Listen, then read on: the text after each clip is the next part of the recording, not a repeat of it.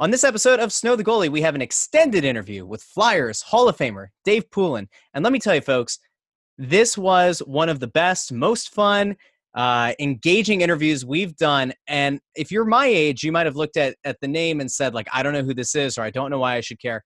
Trust me, there are some great, great, great stories in this podcast.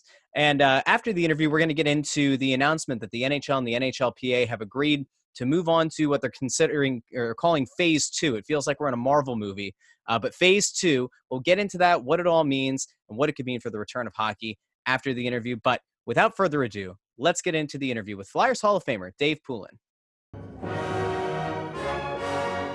Hi, my name is Alain Vigneault, coach of the Flyers. Hey, I'm Travis Konecny. Hi, I'm Paul Holmgren. Hi, I'm Matt Niskanen. Hey, I'm Scott Laughton. Hi, I'm Joel Farabee. Hi, it's Derek Grant. Hi, this is Bob Clarke. And you're listening to Snow the Goalie. Snow the goalie. Snow the goalie. Snow the goalie. Snow the goalie. Snow the goalie. Snow the goalie. Snow the goalie.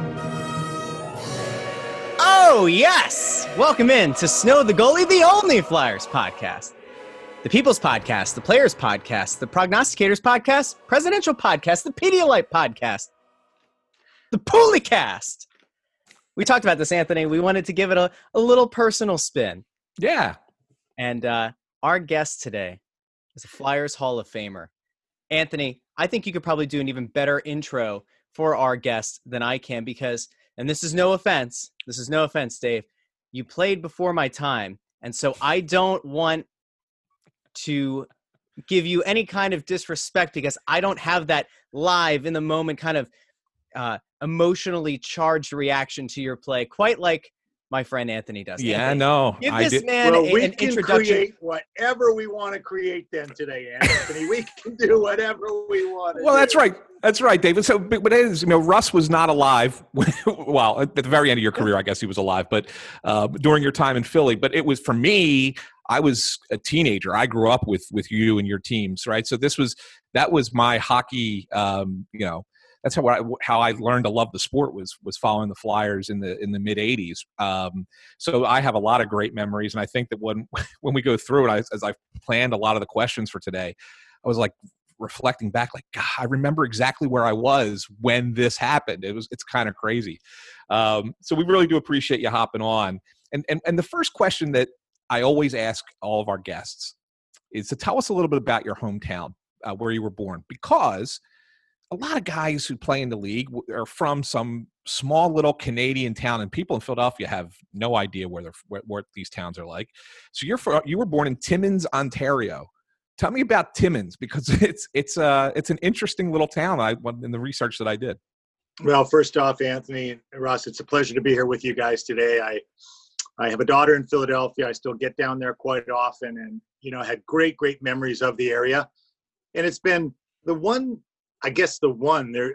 There will prove to hopefully be a few more blessings from this pandemic and this strange, strange time. But looking back, uh, you know, at my career, I've never done it to the extent I'm doing it right now. I've never looked back at old games and they're being played in the cities I played in. They're being played on national TV up here in Canada. Uh, I don't think I've got this much airtime. I haven't got this much airtime in decades.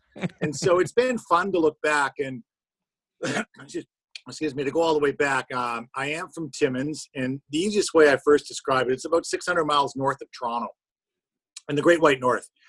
And when I'm describing it to people, I say, well, Santa Claus actually came up to our place from the North Pole. Like he, most times he's coming down from the North Pole. He came up to see us in Timmins. And I wasn't a hockey player up there. I was a figure skater. And I was up there until I was almost nine years old. And, you know, I played out on the outdoor rinks as a youth, but never played a formal, you know, in a formal hockey league or with a formal hockey team. And a couple years back, I was inducted into the Timmins Hall of Fame, and we went up for the induction ceremony. And I guess when the seventh or eighth person told me that they coached me, or their dad coached me, or the brother, I stopped telling people I didn't play there because it was like, okay, we'll just let it go wherever it went.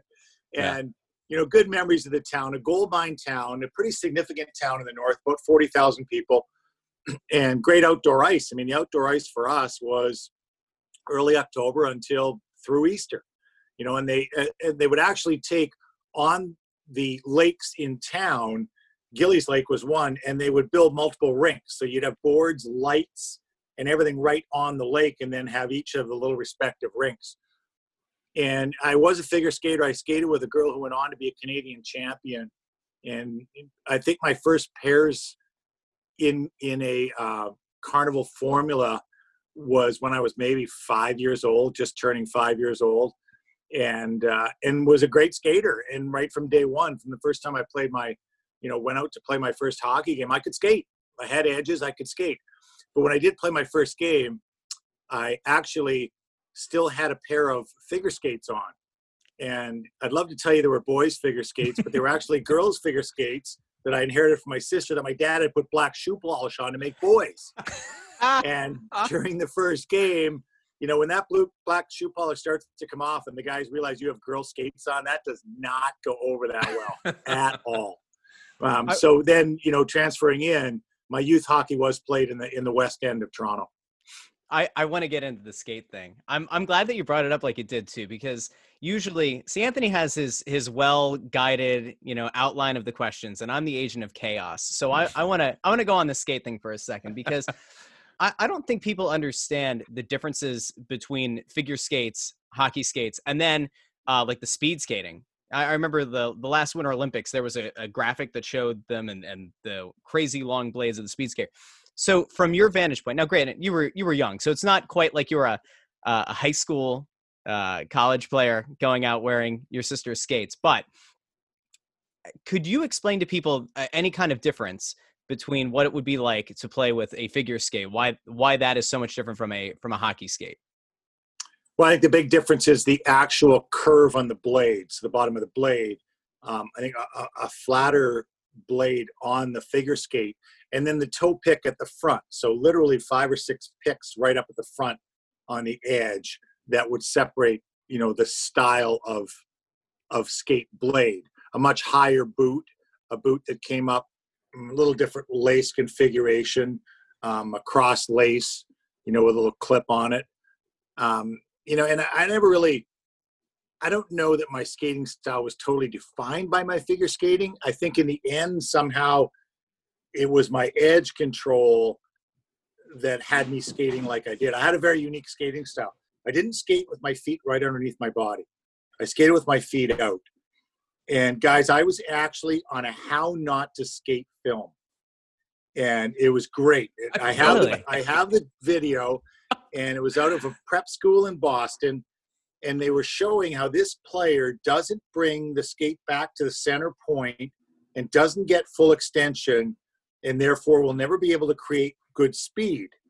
And it's awesome because the two clips they use both clips i'm on a breakaway in the boston garden. I'm like oh wait a second where are the other nine guys? If i'm that slow and i can't create speed but what i did was i had a very short push and a short, you know, arc. But I was really reliant on my edges being terrific. And the, and the skate guys, you know, Sudsy Settlemyre and, and Kurt Munt when I was in Philly, I got my skates done virtually every day. Literally every day. My skates had to be razor sharp. Mark Howe, his feet came right back to the center of his body. He was a perfect skater and had a very flat line on his blade and he'd get his skates done like once a month. I had to have mine done every day. So totally different styles. My feet very spread out, very short stride, but obviously power and explosion.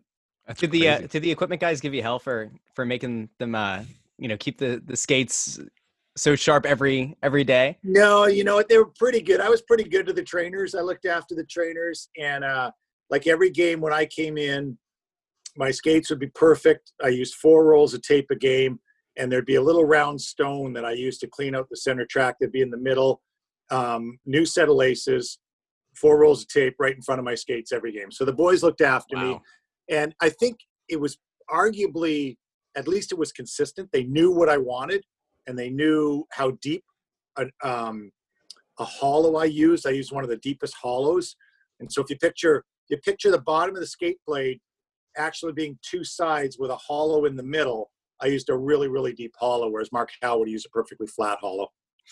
That's a lot of great, like pulling the curtain back kind of stuff. That, There you go. We're getting Yeah, technical guys. here. No, Yeah. but that's good. See, that's uh, listen. Every every interview we do with people, we always want to try to pull back the curtain on some kind of aspect. You know, executives versus coaches versus players. Like there are, there are certain things that we really like to get in the nitty gritty in on, and and that I think is some excellent insight and very. Well, the other thing way. I did, Russ, I jammed them in. And so I wore a nine and a half shoe and I wore a six and three quarter skate. And so they were really, really jammed in. And yes, I did used to break toes, you know, quite regularly.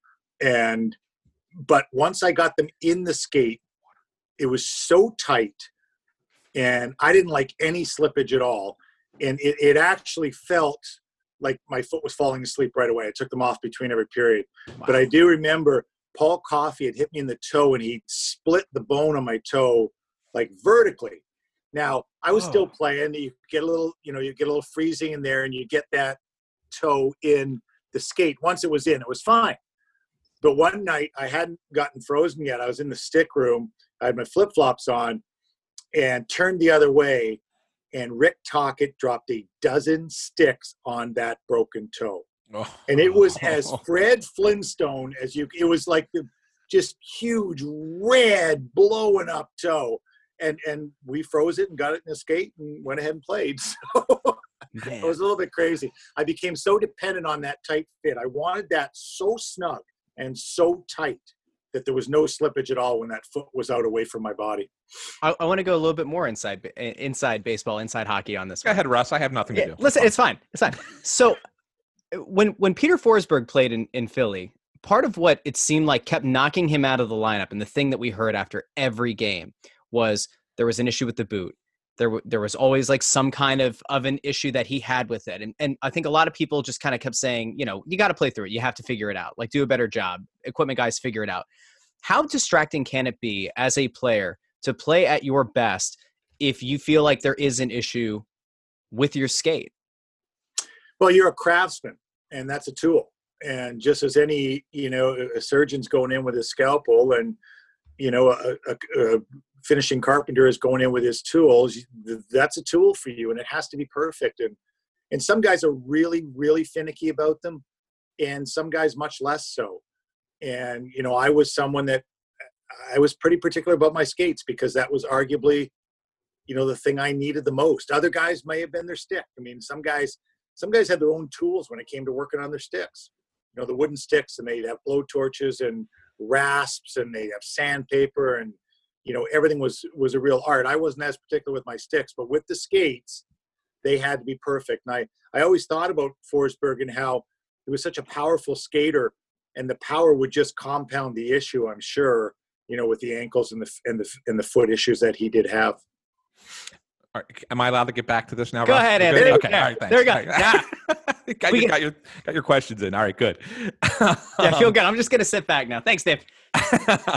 so, Dave, you mentioned um, you know you started playing just outside of uh, Toronto when you were young, but you didn't play major junior. Um, so, what kind of what kind of hockey were you playing before you decided to go off to play at Notre Dame? Because you you actually went to Notre Dame, I guess, uh, a year later than most um, students. I think you were close to 20 years old when you started there. Right. I was a 19 year old freshman. Um, so just a little bit different path growing up. And there's a little twist here of Philadelphia Flyerdom in the middle of it because I was really tiny growing up. And, you know, so I played, started in house league as a nine year old, and each year played in a better league growing up. And eventually, you know, by the time I was 13 years old, I was playing in the best league in the city of Toronto. Uh, the MTHL at the time, Metro Toronto Hockey League, is now the GTHL, and we had Double A was the highest level, and I was playing Double A, same left winger and same right winger for five years, and we progressed up through. And at each level, I would be told, look, you know, we know you're a really good player, but you're really, really small. And I'd be the smallest player in the league. And my driver's license, guys, at 16, my first driver's license, 5'3, 110. So I wasn't just small, I was tiny Yeah. and you know late growth spurt in 11th grade 12th grade and to the point where years later you know when people would turn on the tv they'd be like well that can't be the same dave poulin that we know because he was so small and i i did get i got the growth part of it and then got caught kind of right between the squeeze. Uh, in 1978, 79, 80, the NHL went from a 20 year old draft to an 18 year old draft. And so all of a sudden now, they went from 12 rounds to six rounds and compressed three years into one. And from that sequence, that's Timmy Kerr's non drafting, Ron Flockhart not being drafted. A lot of good players simply weren't drafted by pure numbers. Now, I wouldn't arguably have been drafted. I might have been drafted after my freshman year at Notre Dame, but you know, I was never going to play major. So it was not uncommon for a kid to play tier two at 18 years old because he could have had still two years of major junior after it, almost like a 16 year old playing tier two now. And so not that unusual.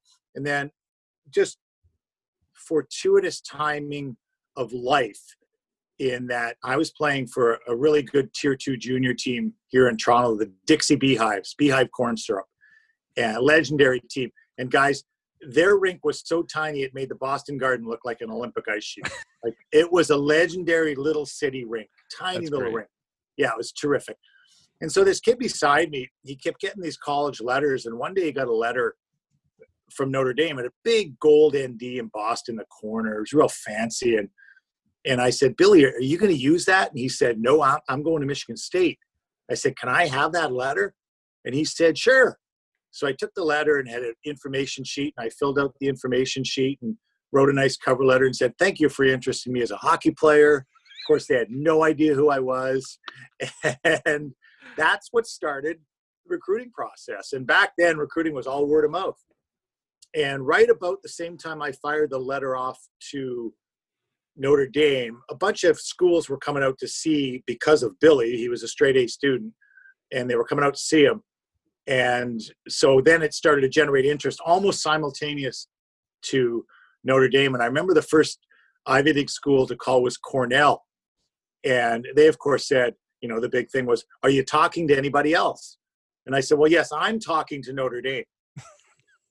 They weren't They- talking to me they weren't talking to you. but I was talking to them. And so that sort of started the ball rolling. And eventually I went into my, my high school guidance counselor, and I'd always played for club teams. You didn't play for your school, you played for clubs. And so no one at my high school even knew I was an athlete.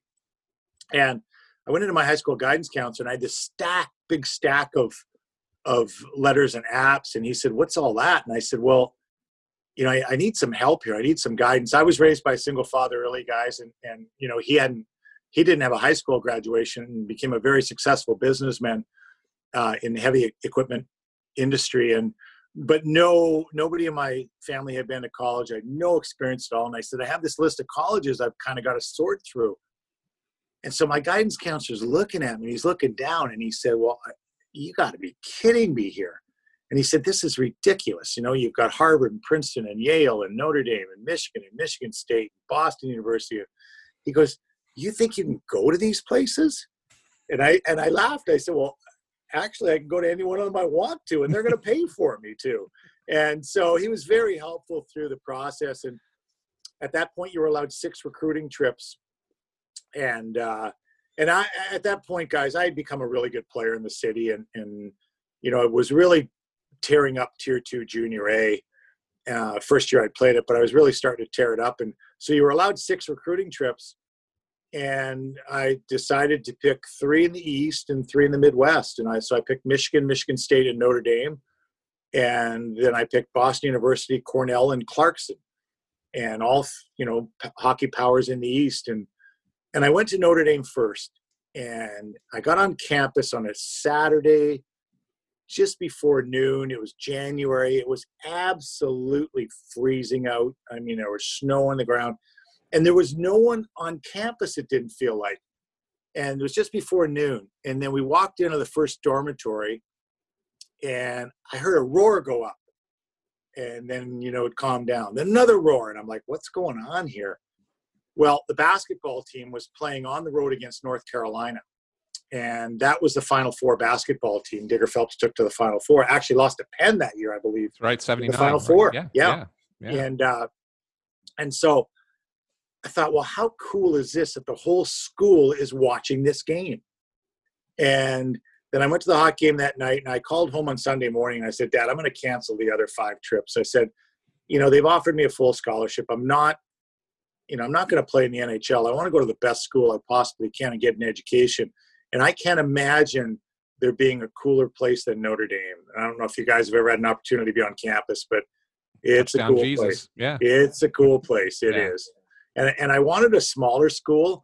And that surprises people that Notre Dame is a small school, but 8,000 undergraduate students. I mean, everybody thinks of it as a 50,000 student school. It's not at all It's not, yeah. and it's a very collegial, very community-based school. Um, 85% of the kids still live in dorms on campuses to this day. So it was a unique place, and and and I made my decision that day to go to Notre Dame. So you come, you play four years at Notre Dame, do very well there, and then there's st- there's still no interest, I guess, from the NHL, and you go off to Sweden to play. And I guess the story there is, is that the coach there was also a scout for the Flyers. Um, Right. is, is that that kind of is your your um, your way into the NHL? I guess, right? Yeah, no thoughts of playing pro. Although, you know, my my college career was sort of broken up a little bit. I had a great freshman year. And that freshman year, I played against all of those 80 Olympians. And we actually beat the University of Minnesota three out of four times that year. Okay. We had a lot of kids on Minnesota from our team. And then my sophomore year, early in the year, uh, I, I got meningitis on campus. And, and it really beat me up physically. I didn't play, I played a lot less games that year, but it really beat me up physically for, for the better part of two years. But it was also a blessing in that I had to stay for summer school. So that my sophomore year, that summer, I stayed on campus at summer school and started lifting with the football team. And it changed everything I thought about conditioning, everything I thought about lifting.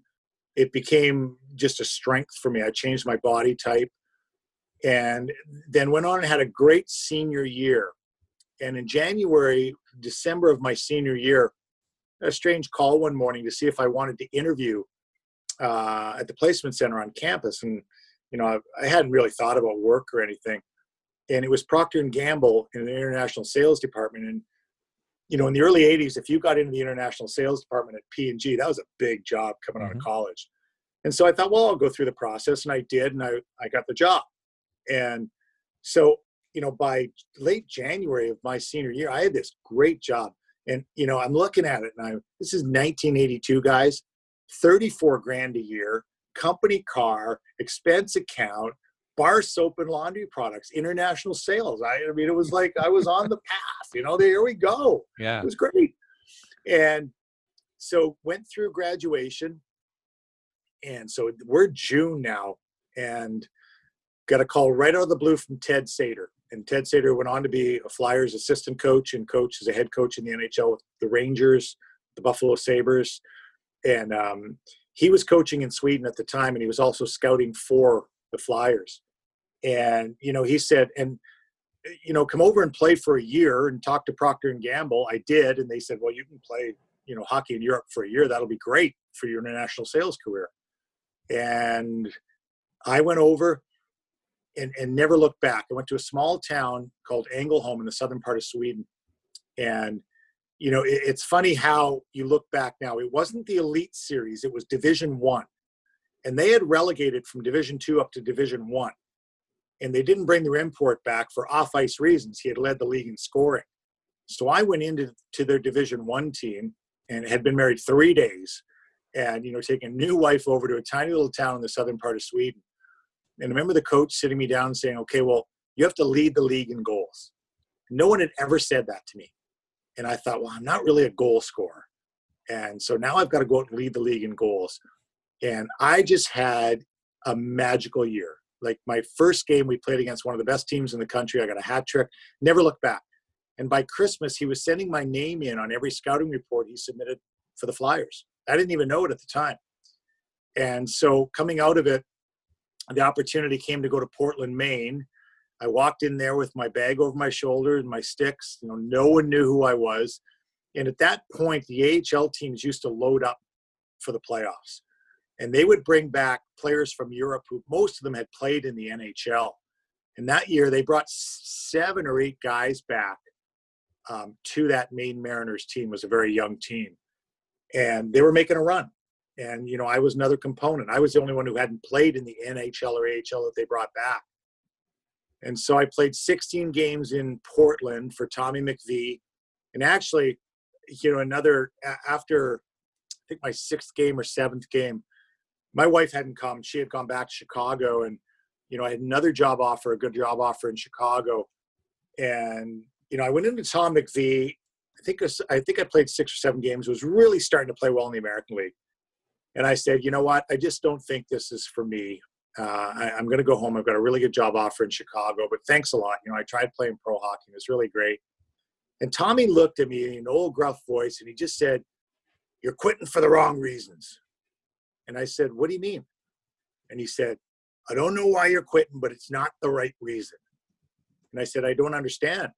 And he said, No one that plays with the passion you play with would tell me they don't want to be a pro hockey player. And, you know, it was an interesting thing. It, you know, along the way, certain things changed my life. And, and that was one of them. I mean, flat out, that was one of them. And I went home and got my wife and brought her back. I played nine more games and uh, got called up on April Fool's Day. So next to last game, next to last Day. game of the year, right? In yeah, Toronto. two games left. Yeah. So it's April first. I'm in Duffy's Pancake House in Portland, Maine. Phone rings, eight thirty in the morning. You know, Duffy answers the phone behind the counter. He says, uh, "Dave, it's Keith Allen from the Flyers," and you're like, "Yeah, April Fools, happy." he says, "No, no, no, it's Keith Allen." I said, "Really, Duffy?" And he said, "It is." So I said, "Mr. Allen," he said, "Dave, we want, we're calling you up. You're going to play tomorrow night in Toronto, but we want you to play tonight in New Haven first. so I've got a bus from Portland, Maine down to New Haven, Connecticut. And guys, that night, no one got within 10 feet of me. I was not letting anybody, you know, even touch me. And all I remember is get through this game. You are going to the NHL. And got up early the next morning and flew, you know, by myself. Now I had never been to a training camp. I didn't know one single player in the team, not one single person. And I'm walking into Maple Leaf Gardens. You know, the first time I walked into Maple Leaf Gardens, I saw Bobby Orr play as a rookie. And, you know, I'm watching, it's like this magical place. And, uh, and I walk into the building, I fly up to Toronto. The morning skates probably just ended. I don't even know where to go. I go to the front door, I have my hockey bag and my sticks. I'm asking an usher, hey, where's the locker room? He's looking at me like, who are you? and I just remember going to the to the pregame meal as it wound down. Daryl Sittler, my boyhood hero, was a Philadelphia Flyer. He came into the meal. You know, nobody really said much to me. Um, my roommate, um, this, this dearly departed Bunny Larocque, didn't even come back to the room in the afternoon. I have no idea what he had going on. So I'm alone. I, you know, it's an eight o'clock game, so you got a long afternoon. And I remember going in that night and, and looking at that jersey. I was number 34 my first two games, and looking at the name on the back and and just thought, I'm playing in the NHL. This is crazy. And uh, the first and back then, behind the benches in Toronto and in Montreal, there was no glass, and the fans would actually walk right behind the bench. And so Bob McCammon was the coach, and he would lean and talk to the people in the stands. And so, you know, he's leaning on this railing, he's talking to the people behind him. People are walking across behind him back and forth. And we took a penalty, I think, the first shift of the game. And he said, Well, kid, let's see if you can play. Go kill the penalty. I thought, Oh my God.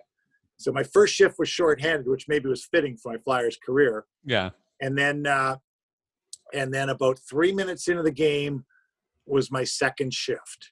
And Daryl Sittler pulled up just inside the blue line on the far side and threw the puck across right onto my tape. And I just fired it up and under the crossbar on Mike Palmateer and uh, had my first NHL goal. And then had a shorty in the second period with Ilkka Sinisalo. And, and, you know, guys, it was so crazy. It was, it was just an absolute fairy tale. I hadn't signed a contract. I was on an amateur tryout offer.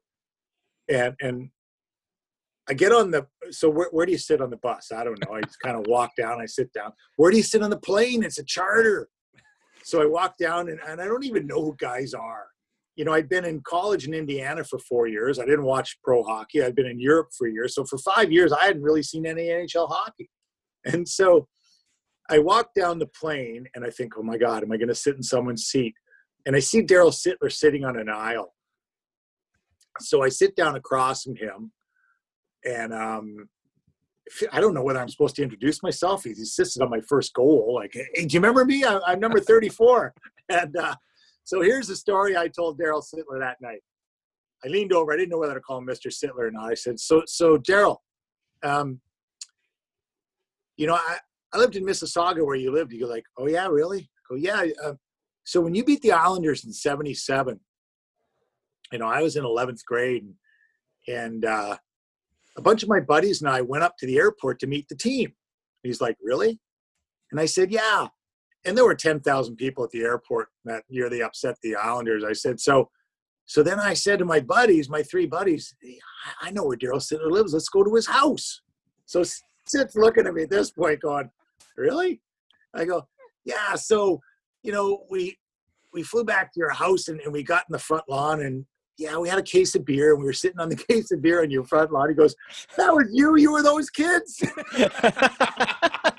I said, I said, yeah. Did did you not know we were going to play together? I, I didn't know why you didn't invite us in. I didn't know whether you didn't know I was going to be your teammate or not. So have four 11th graders sitting on his front lawn in a case of beer. And the guys were great. The whole team came back to his house. So we hit the jackpot. You know, we're high fiving guys walking up the driveway. And, and uh, eventually, you know, somebody came out and said, okay, guys, time to go home. But, uh, so that's how I introduced myself to Sittler after he'd already assisted on my first NHL goal. That's fantastic. That's a great, great. story. What a great That's story. A tremendous story. Um, so, so then, so I, I, guess then obviously they liked you enough that you, they signed you um, going yeah, into 80, so another weird right? story though, Anthony. Another weird story because now I've played. So the next night they're going to finish up against the Islanders, who are defending Cup champions. Right. And I was playing left wing, and they said, just shut down number 22. Well, I knew number 22 was really good. His name was Mike Bossy. Mike Bossy. For you young guys out there, Russ. And, yeah, thank uh, you. Thank you. And, and, we win the game, and, and Lindbergh played another really good game, which was really significant. And uh, they, when I was in Portland, my wife had sat beside this guy at a game who was a young player agent who'd played for Portland then gone to Harvard Law School, and now he was a young player agent. And so I had de facto hired Brian Burke as my player agent at that point. and you know, he was just starting out in the business and and my wife really liked him and some of the guys were using him as their agent.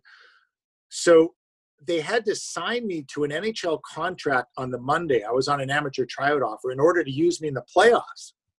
And and so you know, Brian and I don't really know each other. And he said, okay, here's what I'm going to do. I'm going to try and get you a one way contract. You played really good on the weekend, and no one got one way contracts at that point, guys. First round draft picks didn't get one way contracts. Everything was a two way deal. And he said, but, you know, they're really panicking playing against this Rangers team, and they love your speed. So I'm going to try and talk him into a, a one way contract. So my first contract was a one way deal. Wow. And plus, he got those two games encased as the first year. So I had another year on my pension, and I was in the second year of my deal going into my first full year in the NHL. And so it was a real, you know, a real fortuitous note. And then I walked in to practice on the Monday, probably, or the Tuesday, and there was a number 20 on my helmet.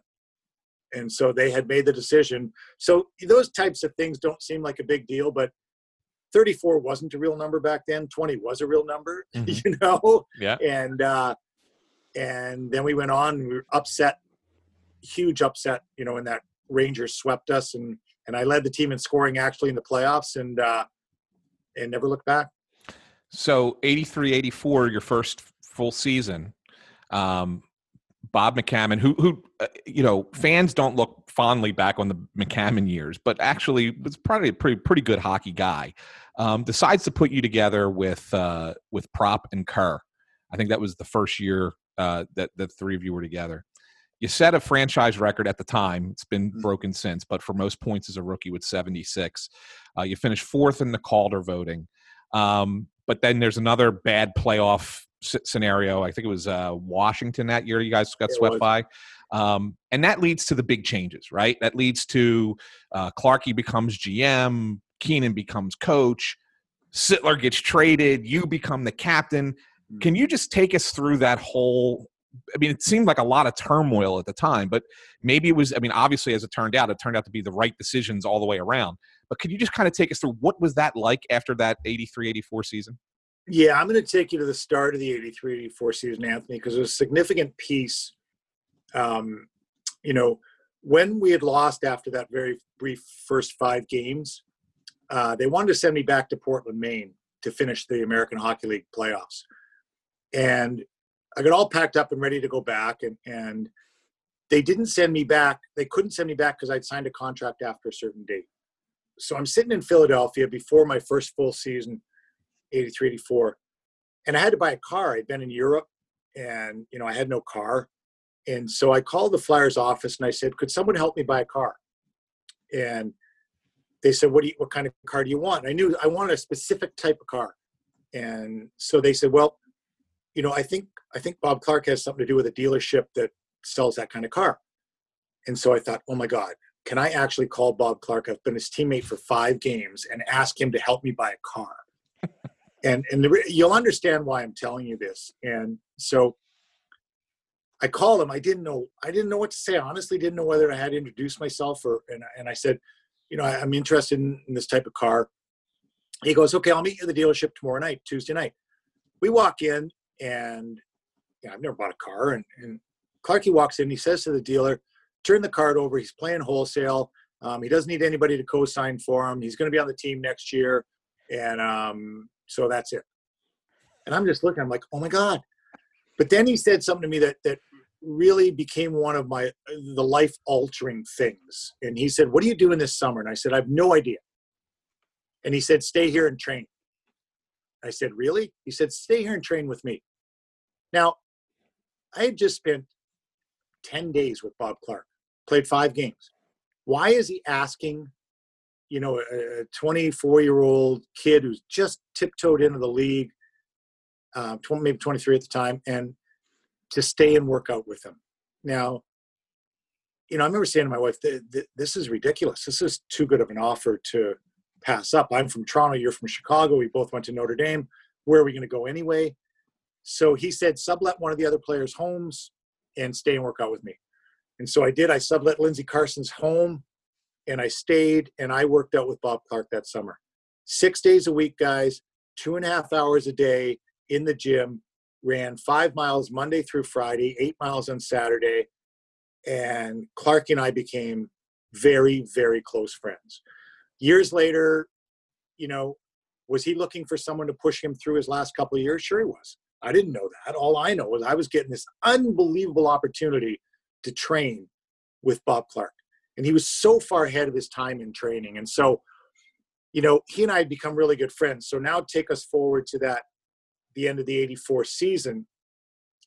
We're actually on a, on a sailing trip with three couples bob and his wife myself my wife and, and his closest friend and his wife. And clarky takes us to the end of the dock the first morning and says hey uh, i'm going to retire when we get back. I'm like really and he said, Yeah, I'm going to become general manager and vice president. And I'm like, Okay. Wow. and here's this kid who just finished the rookie year on a sailing trip for 10 days with you.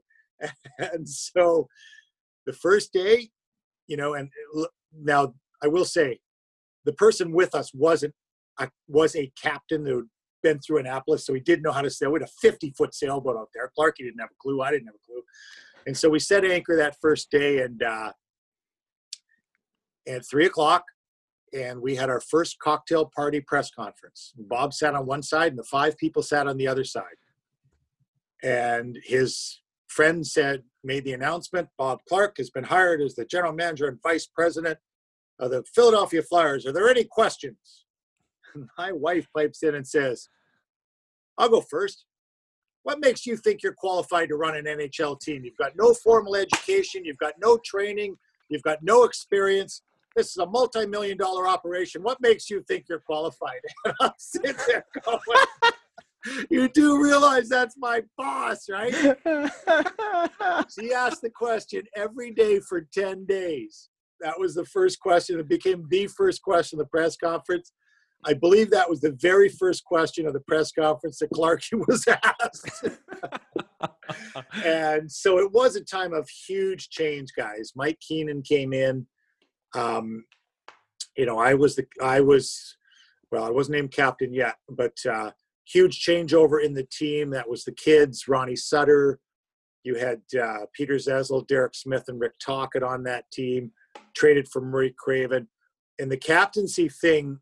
We were at the maybe the Knights of Columbus or the big kickoff luncheon, and Daryl Sittler was going to be named captain that day. It was two days before the season started, and I remember someone walking across the stage saying something to Clarky during it because we were all sitting at tables out with the fans in the audience.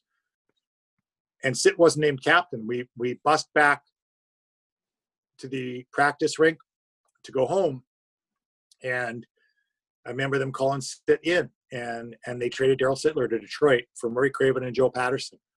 And you know, I got home, and a couple hours later, my phone rang, and it was Keenan. He said, "Could you come back to the rink?" And I went back to the rink, and he said, "We're going to name you captain." And you know, I played one full year in the league. I mean, it was it was unbelievably awing. Like it was like, "Are you kidding me?" And you know, we had some good vets on that team, and, and you know, Brad Marsh had already been a captain at a young age in Calgary, and guys like Brad McCrimmon and Mark Howe and you know there were there were a lot of good candidates on that team and a lot of good leadership on that team and and at first quite frankly i really struggled with it and and i learned that i was following bob Clarke, not replacing bob Clarke, because he didn't replace bob Clarke, right? And clarky became had become such a good friend and continued to be a good friend and a great mentor for me as a captain. And and the key to me right from day one like it was really hard i struggled out of the gate. My first couple months were tough because I was trying to do everything and be everyone and, and was the leadership guys around me, the guys I mentioned, and you know, Timmy Kerr became a real good friend. And and but but during that first year, you know, um, he was the one that wanted to play with me. Timmy was a centerman, and Propp and I kill penalties together, so we're playing together on a line. And I wasn't an overly offensive guy; I never viewed myself that way. And Timmy would grab me in little skating drills, and he'd say, skate with me, do do this passing drill with me. And he'd say to Bob McCammon, watch us, we're, we're really good together, we really have chemistry, we really have chemistry. He was always lobbying to play with me. And he was playing center at the time, so they moved him over to the wing. And then we just had such chemistry as a line, we really did. And I played together with those two guys for the better part of five or six years. And and I think Tim Kerr is a legitimate Hall of Fame player, guys. He's he's one of two players who's had four consecutive 50 goal seasons who's not in the Hall of Fame and the other one's Alexander Ovechkin. Wow. And and he holds three NHL records, including 34 playoff goals in a se- or 34 power play goals in a season. There are teams that don't score 34 power play goals in a season. Yeah. And so, you know, it was just those years were great for me playing with those two guys, and you know, um, just such a comfort level on the ice of knowing where each other was and Proppy and I had that whole penalty killing thing going with Brad McCrimmon and Mark Howe, and and then you know in future years Ron Hextall was a big part of that group as well. Dave, I, I want to uh, go off the rails again really quickly about uh, about Bob. We had him on the show just over a year ago, and one of the things that he kept coming back to, and our video guy uh, ended up clipping all of these things together. He talked about beer a lot. Uh, when we sat down with him, and one of the things that he said this is was, Bob Clarke. "This is Bob about. Clarke, yeah. Yeah. He said that uh, he likes. He he said he wasn't so much a fan of fishing as going out, casting a line, and just drinking some beer. And then he's like, I, I never actually want to catch anything because I don't want to take it off the line. So take me back then. And I don't know the last time you've gone out on a boat with with Bob, and and maybe if you've had a couple, but what what did those kind of trips look like? I mean, did, was Bob Clarke a guy who would you know just have have one? You know, he would he'd sip it slowly. He would nurse that beer for Yeah, right. you know a couple. Well, I can tell you, here's the way it worked. We would anchor, and we were really good sailors. We weren't Gilligan, okay? We were really good sailors. and we would set anchor and we'd have the first cocktails would always be our press conference because they were focused and we didn't drink when we were out you know we were sailing. And and i was the labor by the way clarky did nothing nothing. That bandana on his head and the other guy was a captain and he was a great big guy he was you know he was uh like a jersey state trooper just a huge big man and and the the girls were cosmetic in terms of their labor i was the labor on the boat so the first thing was a press conference that I mentioned, and we'd have our cocktails during the press conference. And then the guys would go fishing. And, you know, we had like a, and it was a big boat. So we had probably a, I don't know, a 10 or 12 foot dinghy with a little engine that we had with us. So we get our fishing rods and because we had to go out and catch dinner. And, Okay. and we take a case of beer and we'd go out in that little boat. I don't think Clarke even put a line in the water. like I don't if we rely on him on for dinner, guys, we wouldn't have eaten for ten straight days. And uh, Dunlop and I had fish, and and uh, you know Clarky would steer the little boat, and he'd have a great old time going in amongst the reefs. And and uh, no, I don't think he threw his line in the water. I really don't. Did you ever fear for your life when uh when he's getting close to the reefs? Is there ever a time where you're just like, man, we're screwed if this thing, No, if you this know thing what? goes down? I'll tell you what, our captain was so good, and and the very first morning we're out, and and we were in the British Virgin Islands, so the islands are all fairly close, and and you do have a service you can call if you have any issues at all, you know. And there's there's a lot of boats out there. But the very first morning we caught our anchor on a 40 foot reef, and so our anchor was embedded in a reef, and so the first reaction is, well, call in, you know, they'll send out divers. Not a chance with our captain. We were doing it ourselves. And so, yeah, oh yeah, yeah. And so the three of us managed to uh, to free it up. And I will say, through that entire exercise, Clarky stayed in the little dinghy up top. I was halfway down the 40 foot line. The other guy, who was a state trooper certified diver as well, was down 40 feet on his own, freeing up that anchor. So, yeah, Bob was a good guy to sail with for entertainment purposes, but not actually for sailing purposes or fishing purposes. Oh, Oh, that's great. that's true. All right, Anthony, back to your questions. Yeah, back to There back we to back to Dave's career. so so 84 85 you get into the playoffs again and now the team has lost nine straight playoff games going into the start of the playoffs right? i haven't won a playoff game in since 81 i think in the preliminary round against quebec um, and you guys get up early against the rangers in that first game you're up three nothing the rangers tie it timmy kerr scores they tie it again are you guys thinking oh no, here we go again. And then how important was Mark Howe's goal in overtime to get you the win and to kind of build the confidence for that team for the for the rest of the playoff run? It was really, really huge. And, you know, as much as we were saying, here we go again, so were the Rangers saying, here we go again. You know, they, they're almost they're almost arrogant in their regular season sitting 30 points behind us upsetting us in the playoff theory you know? And it was so frustrating to go through that. And by the way i played golf this morning with a former new york ranger. He's part of my regular golf group so we do discuss this exact topic who was on those teams.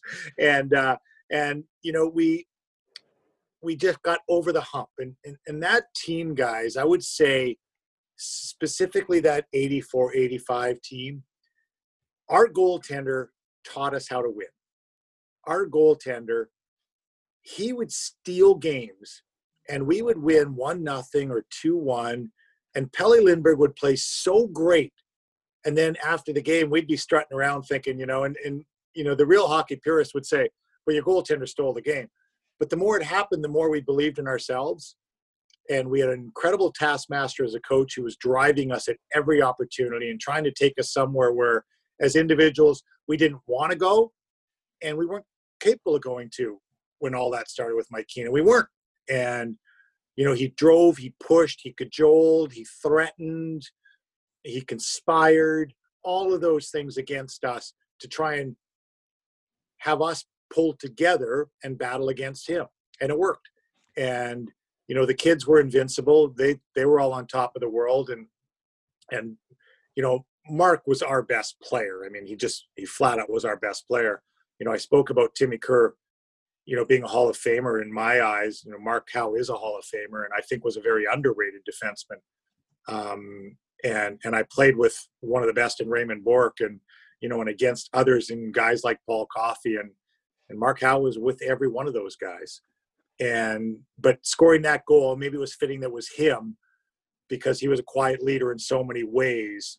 And once he got that, we were on our way. Eh, take you forward now. You had a, you were battling through some injuries in that playoff series, and uh, I think you got hurt in the ranger series. I did. I hurt my knee in the ranger series, and then against Quebec in the second game, I broke ribs. Okay. The Islanders was a big series win too, guys, because that was, you know, that was the tail end. I mean, they just come off their great run, right? And that was a big, big, big series win against the Islanders. And then uh, in Game Two in Quebec, I remember losing Game One two to one to Quebec, and they were a really good offensive team, and mm-hmm. and we lost two one, maybe in overtime. That's and, correct. Uh, it was uh, St- Stastny. Stastny, right? yeah. yeah. And I remember thinking after the game, we're going to beat these guys. Like that was our talk is we're going to beat these guys, and we just lost two one in overtime. We're going to beat them. In the second game, I scored a shorthanded goal from Murray Craven, and on the play, um, Mario Marois broke two of my ribs with a cross check. And so I sat out games three and four, came back and played in five. We lost in four at home, played in five, which we won on the road. And then that set up game six, which, you know, is arguably the game that I am asked about the most and the play I'm asked about the most well, as a Philadelphia Well, it's one of the 10 most memorable Flyers goals in the history of the, of the franchise. I mean, right. I, you know, I, I remember sitting in front of my television set with my dad and when you, you know, you're two men short. Now the Flyers are up one nothing at that point. It's not like you were behind or anything like that, but you're up three right. two in the series. Um, I think Joe Paterson and Brian Proper are in the box with penalties, right. so it's a two man advantage for Quebec. They had a very good power play, you know, and so here here comes the situation, and then you score a two man shorthanded goal. Which how often do they happen? You know, anyway, in, Ever, in, yeah, yeah, in any game, let alone in the playoffs. Um, and, and, really that just breaks Quebec's back. And, and, I can remember just every step of it. My my father like knocked was punching the wall. He was so excited after you scored that goal. and um, but yeah, I mean you, you went high on him, and I I kind of remember again I was a teenager. I kind of remember you guys talking about that about wanting to shoot high on Mario Gosselin because I guess that was where his, you know his weak spot was, and you know it must have been just the thought process. You pick off that pass at the blue line and go the other way, and and just you know i don't know take us through it. I, am telling you my version of it but i wasn't there. Yeah i was there um, you know and so i'm i'm getting the ribs frozen before the games which is quite an arduous task and uh, and i have rib protector pads on at that point and but i'm but i'm feeling pretty good. But when i pick the pass off it was they were collapsing down in around and i picked it off at the top of our circles. I believe Marois threw the pass across to stastny uh, at the top of the circles. And when i picked it off i knew Marois wasn't going to catch me but i didn't i couldn't judge exactly where stastny was. And a simple thing though and, and i know you love these details russ stastny's skates are turned towards our net to catch that pass. I'm going the other way and so it's a pivot for him and in that time now i'm pulling away. And already by the time i hit our blue line they're not catching me. I mean i know this. But i also know i got a heck of a long way to go. That's a long time to think. And it was murray craven who kept harping on the top glove on gosselin gosselin had been the olympic goalie for canada um, i believe in the 84 uh, olympics. And he kept harping on going high and going high on him. We didn't have a real good book on him and I'm going to say by the time I hit center ice, I decided what I was doing. And so I set up for that shot.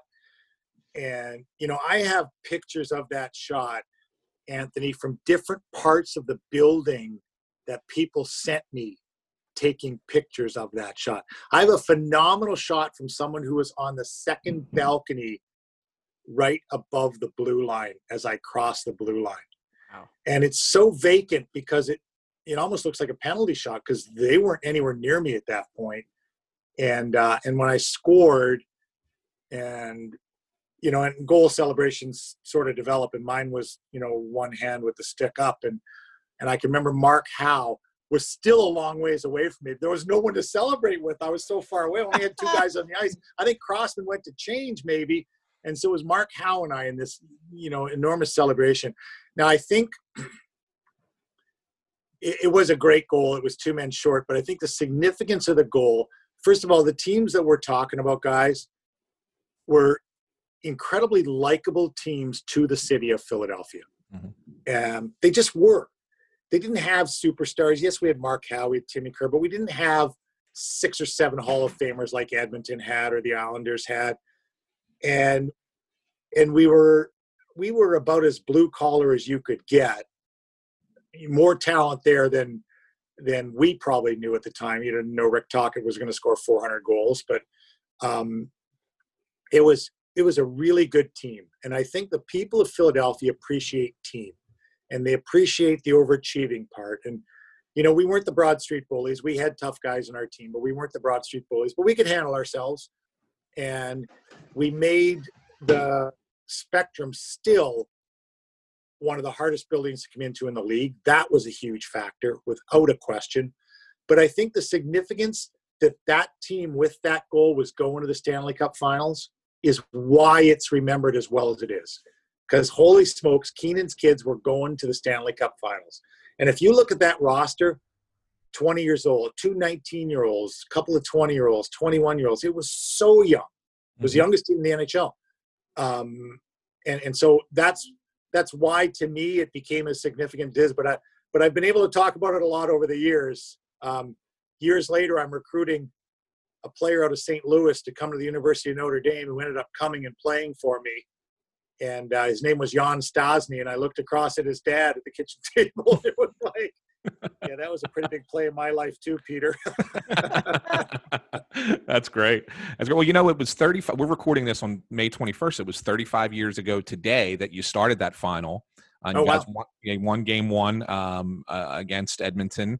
Um, and, and, really at that point, I was, I, you know, Edmonton was the defending Cup champion, and right, you know, all one. those great players were like, "Can this really be?" And and, um, and then you guys, you know, they they kind of took over the series from there, and maybe you guys weren't quite ready to play with them at that point. Plus, you had you know you were hurt and Timmy was hurt, and I mean there was there were some injuries as well, but you really kind of felt like that was the start of what was going to be this great Flyers run, right?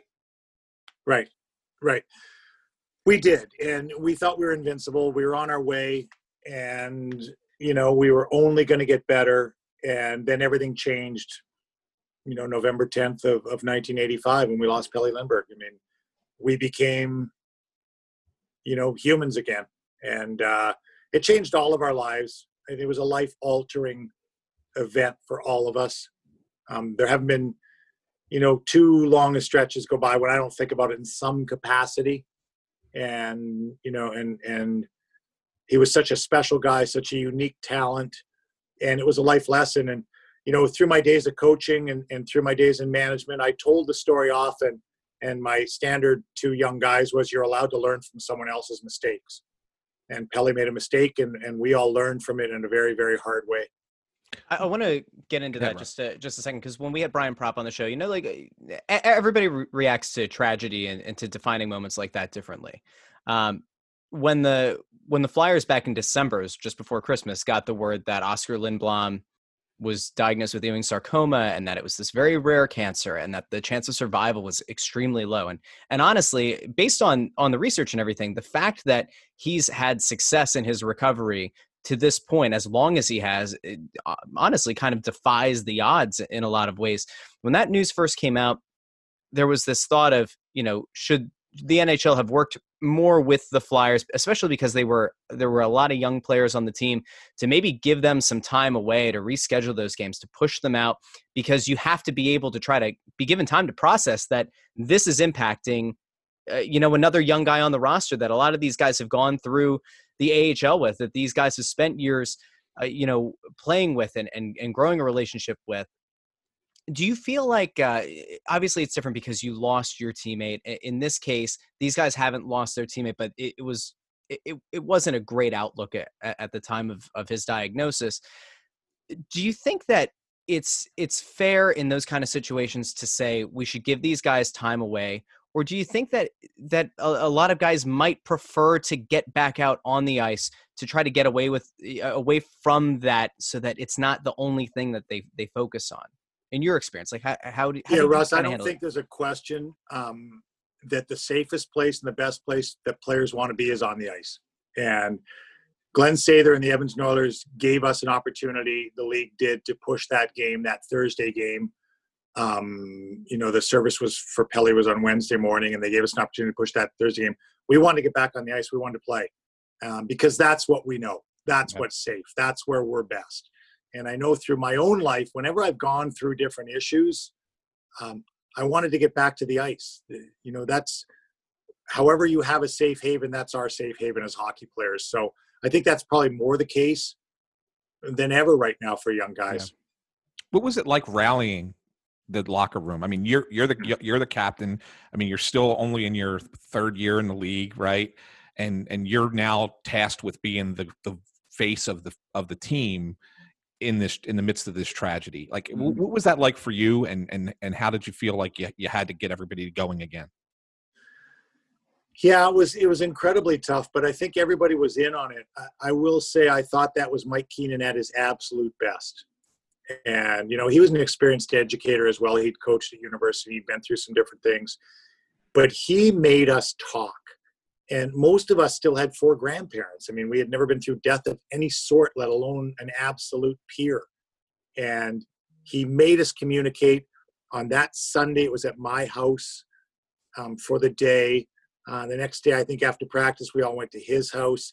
He made us talk. He made us tell stories. He made us tell Pelle stories. Um, he was a rock through that. He really was. Uh, and and then we leaned on each other. Remember Brad McCrimmon being a really really critical piece of that grouping. I mean, and ironically, you know, the first two names I mentioned as players, Ilkka Sinisalo, another one, and both departed. You know, mm-hmm. far too young but uh, we we lost way too many guys from that team far too early, and but at that point, you know, it changed a lot of our lives. Going forward, obviously that that year, I mean, you guys had a great finish to the regular season, best record in the Eastern Conference, but then it was like you, I think you guys just had an um, ran out of emotional energy in that first round, uh, loss to the Rangers. Then the next season, Hextall arrives. Mm-hmm eh, was he was so different than any other goalie. What did what were you guys making of him because of his you know his his brash style and, and it was different than anything that we had seen in such a, a long time. But I mean, you guys knew who he was. It's not like he just showed up and nobody no, we really didn't know who no? he was. Okay. No, we didn't. We knew he was a hot shot from the minors, but we really didn't know who he was. He would have been in camp the year before, or maybe a couple times, but you don't necessarily know someone from camp. Okay. And I remember the the morning of the first game of that season, skating around the ice with Bobby Froese and saying, "How you feel?" And he said, "Not very good." I go, "Why?" He said, "They're playing the kid tonight." I said, "Really?" And that's the first I heard the morning of the game. Um, but Hexy was different. I mean, Hexy changed changed the game. And you know, if you were a defenseman, once they figured out what he was doing, which took some time, they didn't get hit. Like Mark Howe didn't get hit for four years never had to go back and get the puck. And you know, once we learned, particularly with penalty killing, was such a weapon on the penalty kill, and you know, it, knowing that he was going to handle it. Like if it came down from his left, so down the boards behind him that way, he was going to stop it. There's no dumping that was going to get by him going that way. And so you knew that. So you'd force teams and shape them so they had to dump it in that way. And it was coming back out faster than it went in. And, you know, I talked about Pelle Lindbergh teaching us how to win um, Hexy was different. Hexy expected to win. I mean, I'm not. I, I don't know many more competitive people, and like he wouldn't let you score in practice after the referee or after the coach rather blew the whistle to end the drill. Like you know, coach would blow the whistle, the drill would end, everybody start skating. He still wouldn't let you score. Like if you shot the puck in the net, he was furious, and that was just Hex oh, that's fantastic. Uh, that playoff run in '87 is was the was the seminal hockey moment of my childhood. I, I thought it was in, incredible. Um, uh, you missed a lot of time in that playoff series. You got hurt against the Rangers, right? That yeah, was Barry rib, Beck, ribs again, right? Yeah, Barry Beck. Barry Beck broke three ribs that day, but they were spirally fractured. Um, and And then I came back and played game seven against the Islanders, and I tore all the cartilage between the ribs. Oh man. And so, yeah, I wasn't in very good shape at that point. Um, played game six against Montreal. We won. That was the game, the brawl game. Well, I was going to get into that. I want to Yeah, talk about that the brawl. yeah, that was the brawl game. Yeah. And, and so up here, guys, they've shown that series nationally within the last couple of weeks, and they staggered it like like it, on the playoff nights it happened. So it was, you know, it was it's been on national TV in Canada over the last couple of weeks. So I've answered a lot of questions about the uh, the '87 finals and that '87 year and the cup and the brawl game in the- in the third round. But boy, oh boy, I was I was a mess physically. Murray Craven had a broken foot. Um, Timmy Kerr missed the majority of that playoffs. We didn't have him down the stretch for sure. Ilkka was hurt too, Yeah. right? Ilkka was hurt, so I would have loved to have played them healthy. Um, it was it was a great run. The Islanders. That was basically the end of the Islanders dynasty. We may have put a nail in it, Mhm. you know, two years previously, but that was the end of Potvin, Bossy, and Trottier, you know, or the, of of their run. Um, addition of Pelle Eklund was a big factor in that. Tocchet was really emerging as a leader and a captain, or as a player who was going who would go on to be captain. And and um, you know, once again, that was it was just an older, wiser, better version of the '85 team with Ron Hextall in net. Tell me Before we Go ahead, Russ. before we get into to the series itself, you've mentioned a few times about fractured ribs, rib injuries. Pull back the the curtain a little bit here because I think a lot of times the fans will think about all right, an injury to a hand, obviously issues stick. Your legs, your base, feet, all makes sense. Ribs, I, can think of a, a myriad of, of reasons why that would be a, an impactful injury and maybe almost as as detrimental to your ability to play at a high level as as any injury to uh, you know to an appendage. Can you give people an idea of just how big of an impact a, a rib injury could have and and why it, it's such a debilitating injury to, to try to play through?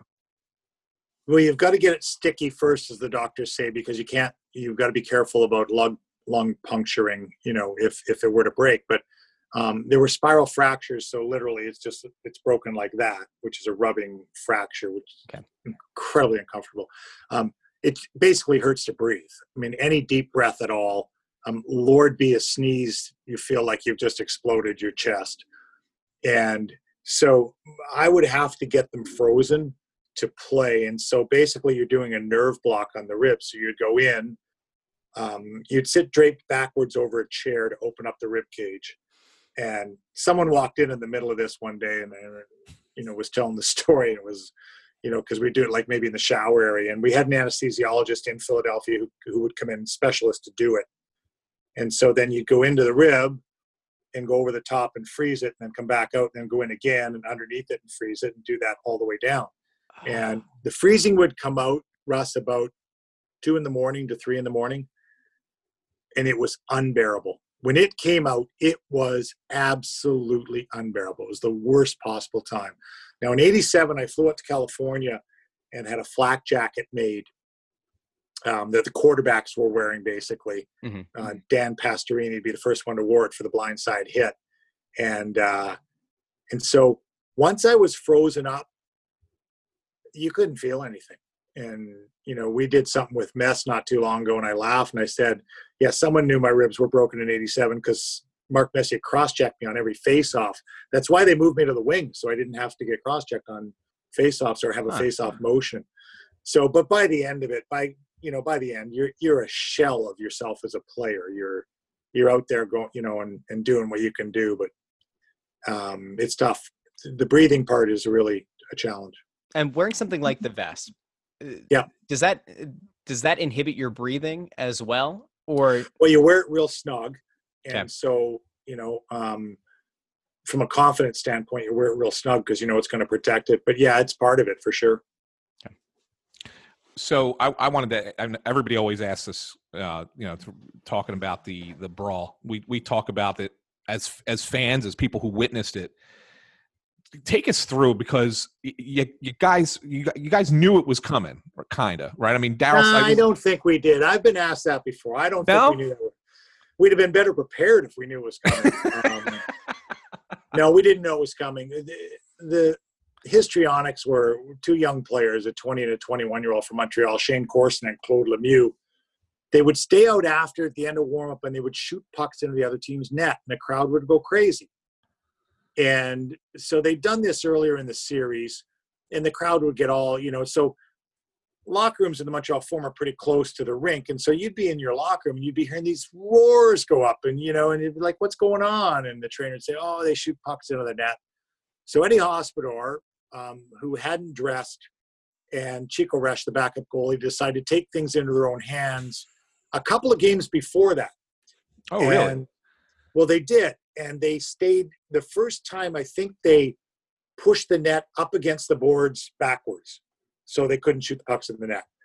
And then the second time, maybe they stayed out on the ice um, and kind of protected the net a little bit. And then in game six, I was coming back and I I might have been getting my ribs frozen at that exact moment or or just before that. And so we'd come off the ice and Eddie and Chico were lingering on the ice. And so Lemieux and Corson left the ice. And they went and there was a curtain and they hid behind the little curtain down the runway. So Eddie and Chico basically did the same thing, but then they heard the crowd yell because those two guys snuck back out on the ice. So Chico and Eddie went flying back out on the ice. And and you know, Eddie wasn't gonna waste time like, you know, chatting. He, he grabbed Claude Lemieux and started to beat him up, which leaves Chico with Shayne Corson. You don't like those odds at all.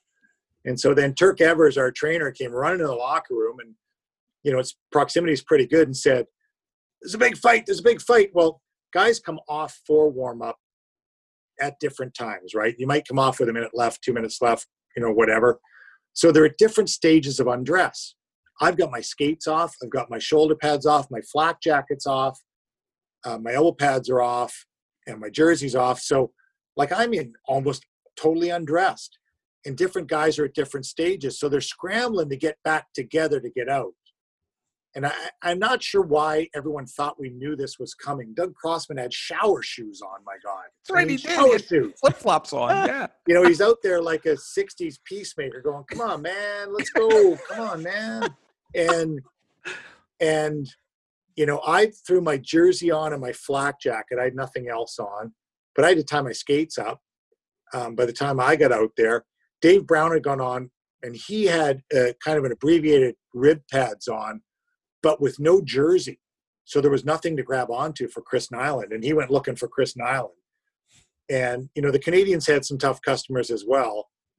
And it was just a surreal, however long it lasted. Yeah. Um, you know, it was really crazy. Then I ended up going down to the locker room uh, to meet with the officials and Bob Gainey, the two captains, and and uh, to try and sort through what had happened. It was it, it was a chaotic ten or twelve minutes, however long it lasted. The amazing thing is, I guess the severity of it stopped itself because it's never happened again, which is amazing to me. Um, and and I'm surprised they didn't change the rule and have officials out there during warm up, which they still don't. Mhm. But uh, but that was a tough Montreal team, and then that was a tough Flyers group. And you know, Chris Nilan, I played with in later years in Boston, was a tough customer, and nobody was tougher than Dave Brown in my book.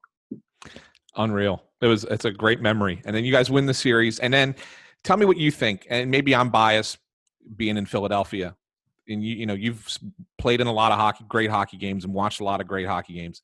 I still say that get seven game series against Edmonton, greatest NHL final of my lifetime. I'm 46, so Yeah, I, I, yeah, I can't think, of it another one. was. You know, Anthony, I think it was, and it got. It's the only one they've played in its entirety up here. Maybe they they might have played one other one, but the today's players really surprised me because I got comments from some of the guys that some of the guys that played today said it was really fast. Because mostly today's players will look back and say it was really slow, and and it wasn't. It was a really well played series. It was a fast series. Um, you know, we were missing Tim Kerr throughout that series. He would have been a difference maker. He flat out would have. He was the best power play goal scorer, one of the best offensive players in the NHL at that point. Four straight 50 goal years, as I mentioned earlier. It would have been great to have him. But I will say we gave it what we had. I mean, we did. I had never watched any of those games until they were on up here, and I watched Game Five and Game Seven.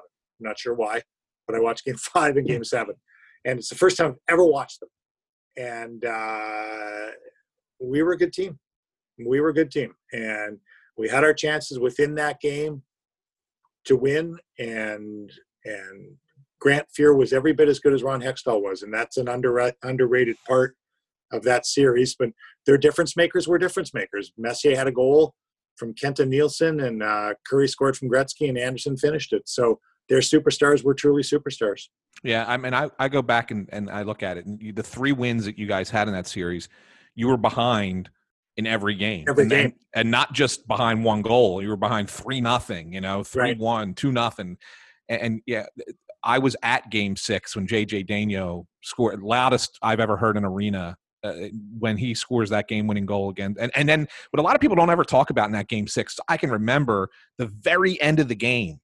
Um, Hextall made a save and then try to clear the puck, and Messier kept it in. And he's out of Yeah. the net, and we're going, "Oh no, no, no! This is good. They're going to tie it." Right? It was just, it was just remarkable emotion. It was an emotional ride, like like none I can ever uh, I can remember as a fan of of the sport. I got to imagine that that had to be the same thing for you guys as players.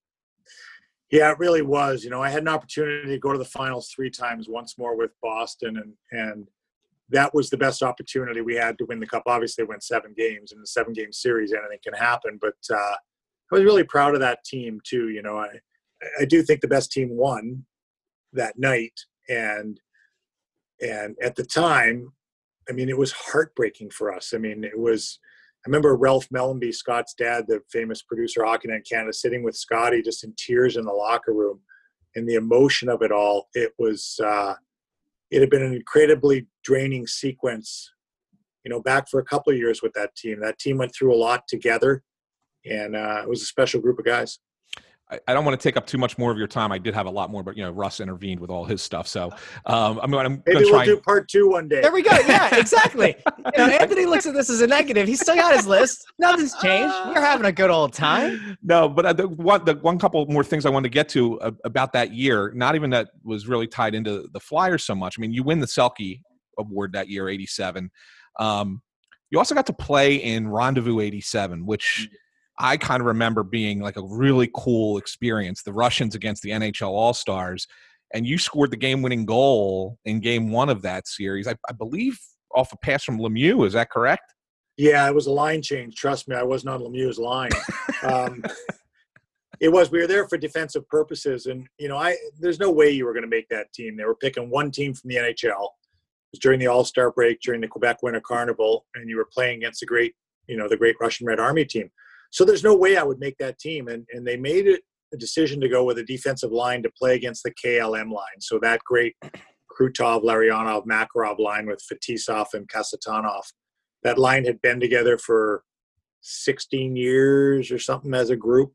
I think they were 28 years old and they were 12 years old when they were put together. Larionov was 10. And so they knew each other so well. And, and the line they put together was Kevin Dineen on the right. They moved me to the left and Dale Hawerchuk in the middle. And, and you think of Dale Hawerchuk as a great offensive player. I think he was one of the most underrated players in the history of the NHL. And they said, well, if we do get the puck, we have to possess it. That's why we need Dale in the middle. And we scored two two of the four goals in the first game and, and shut down the KLM line as much as they can be shut down. And just a really great experience for me being on that national stage. But interesting dynamics in the locker room, guys, because I was sitting with Dougie Wilson, the GM of uh, San Jose now, and he was the captain of Chicago. And as I wheeled in the locker room, he said, "Oh, so you've never been in a locker room with Mess and Gretz, have you?" And I said, "No. You know, I I played in an All Star game, but it was in the East." And he said, "Watch this." He goes, "Watch this dynamic." And Mess was the leader, guys. And he was the leader. Gretz just got to be the best player. And you know, he didn't say a whole lot in the locker room, and and you know, Mess was kind of an authoritative guy. And then in the second game, after the second period, we were down by a couple. And Mess came in, and Gretz had already sat down and was taking off his skates. And uh, Dougie Wilson poked me, goes, Watch, watch, watch. And Messi went right at Gretzky, right face to face, and said, come on, Gretz, need a little magic here. Need a little magic here. And and you know, and we were all backing off like, oh, geez, how does this work? You know, it was such an inside look at. Can you imagine two of the greatest players in the game playing together and their styles complemented, and their personalities complemented, and you just think of Mark Messier, you don't have to see a checking line for your first eight years in the league because because they're checking Gretz. Um, and Gretz went out and had a couple of assists in the third period and was unbelievable. And I can just remember that sticking out in my mind as how powerful that connection was. It was a great experience for me. And, you know, when you got to play in those kinds of things, it was really fun. Um, you finish up with Boston and Washington, three years of Boston. You, you talked about having one more crack at it uh, in 90. Of course, you run into Edmonton again. Um, well, then we lost to, to, Mario's two cup teams, though, in the conference finals. Right. Yeah. You know, yeah. so we lost in six and four in the conference finals. So I lost to the cup champion way too many times, guys. but in 92, 90, 92, 93, there's, there's an underrated award in the NHL. It's kind of the equivalent of the NFL's uh, Walter Payton Award, right? Um, and it's called the King Clancy Award. And you got this award in 92, 93. And it really, it, to me, it, it's, a, it's more of a humanitarian kind of award. It, it, it, does equate, obviously, a little bit of what you do on the ice, but it's more about what you do off. Um, and you got that award in 92, 93 when you were with the Bruins. Can, can you just talk about what that award means to you uh, uh, looking back over the course of your career of all the great things you've experienced to be able to be in that small group of select individuals who've won that award?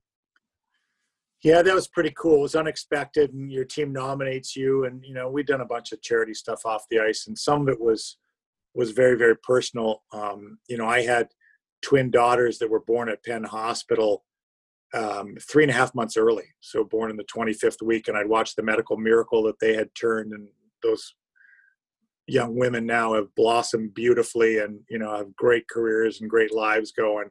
Um, so I think that was an awakening for us to get involved off the ice, and we did with various foundations and and got guys involved and you know but i think of the flyers back then and the flyers fight for wives carnival that started in and originally Eddie and Myrna Snider and, and their family. And it was just sort of drilled India all the way along. And I think Brad Marsh now is doing a great job with it, you know, with the Flyer Warrior team and and the things that he's doing in the community it was always seen as part of it. The Flyers, to me, more than any other, you know, team, were part of the community, and that was Ed Snider. And he just demanded it and commanded it. And the uniqueness of him being the owner of a team for 48 plus years or however many years was so unique and separated every other franchise in pro sports as having a singular owner for that period of time is and that's what made it special. That's what drilled it into me was being a flyer and being a part of so many things off the ice and just continued with boston. I want to go off of your your awards uh, just for a moment here. So won this won the selke uh, a seventh place, two seventh place finishes for the Selke. You were up uh, top 20, I believe, or so in in 89 90. Um, and then a, a, second place finish that same year that you, you won the Clancy. But you were also in the top 15 uh, back in 84 85 for winning the, the, the Hart Trophy for the league MVP. Eh, you know, I, I, I know that there's a, a lot of. That yeah. So I, I know that there's a, a lot that goes. Well, I guess that's going to kind of answer this question for me a little bit, but um, I know that a lot of guys really like to take pride in their defensive game. So the Selke is is a huge uh, award to win. I guess I'm going to change this on the fly because I was going to say, does it mean more to know that you finished in the top 15 for the league MVP? You know, I, I guess even now thinking back on it, you know, is that is that a cool thing to think about? That, well, quite frankly, I'm I've never heard that. Russ, you've done homework that has never been done because I didn't know that. Uh, I've only been, I think, I think I was in the running. I might have been top five for rookie of the year. You were fourth. Uh, You're fourth for Calder. Yeah, and yep. so, yeah. you know, to, to to have won two major NHL awards and be considered for other ones, I think is incredibly flattering. You think, you know, how many NHL awards are there where you're not going to win the Norris as best defenseman, you're not going to win the Vezina and net, um, you're not going to win the leading goal scorer because you're not going to be the leading goal scorer. you, know, you know, there's these different factors. So it's quite flattering. It really is. And I, I do, I have this funny little box that I have, um, you know, whenever I've moved or anything, and it just says majors. and just just the major awards get to go in that box. it's pretty cool. Last question I, that I have, uh, Dave, is this: um, after your playing career is over, you spend ten years coaching at Notre Dame. You got into management with the Toronto Maple Leafs, and now you've done doing stuff with uh, TSN in Canada um, as a uh, as an analyst. You look at the three three different things. What, what do you like the What did you like the most? Coaching, management, or being on our side, being in the media? I don't think I was ever a coach. I coached for 10 years and I don't think I was wired to coach. Um, University of Notre Dame, as they do, called me and asked me to come back. I was playing and they said, um, and I, I hung up the phone and I said, I just got a really weird phone call. And, you know, I, I hadn't thought about being a coach. I had no ambition to be a coach. Um, I had worked in my years in Philly off ice on on Wall Street, and so I'd worked and uh, you know got all my licenses and was a stockbroker, and that's what I was going to do. I had no thoughts of coaching, and but the the ability to go back and be on campus and raise my daughters on campus was the the most significant thing to have a stable lifestyle and raise my daughters on campus and um and I've got three beautifully talented daughters um, you know, all with huge educations, all multilingual, uh, you know, and what they do, and and so talented and so much fun to watch them blossom. And that was, I think, that was because they grew up on the campus at the University of Notre Dame. So I would never trade that for anything. But eventually, with coaching, you know, I wanted to treat players how I wanted to be treated as a player, and you can't do that. Um, you just can't especially with college coaches. I remember the first time, one of the first weekends I was coaching, we won a big game on a Saturday night, and and I used an old expression from playing, and I said after the game, "Okay, boys, lights green tonight." And my assistants were cringing and said, "You can never tell college kids that the light is green, ever." but you know, um, probably management suited me best um, because I played, because I coached, I like to manage coaches. Uh, I like the different, you know, the different parts of it. But I was so spoiled coming in in the role I came into Toronto with and the people I worked with. And I've had opportunities to get back in. And, you know, I, am pretty settled in media now. So I do color um, for Montreal games. I do 34 Montreal games color, whether they're home or on the road. I do, you know, eight or 10 Ottawa games. I've done Winnipeg games as well. Uh, but then I do the panel for the Leaf telecasts.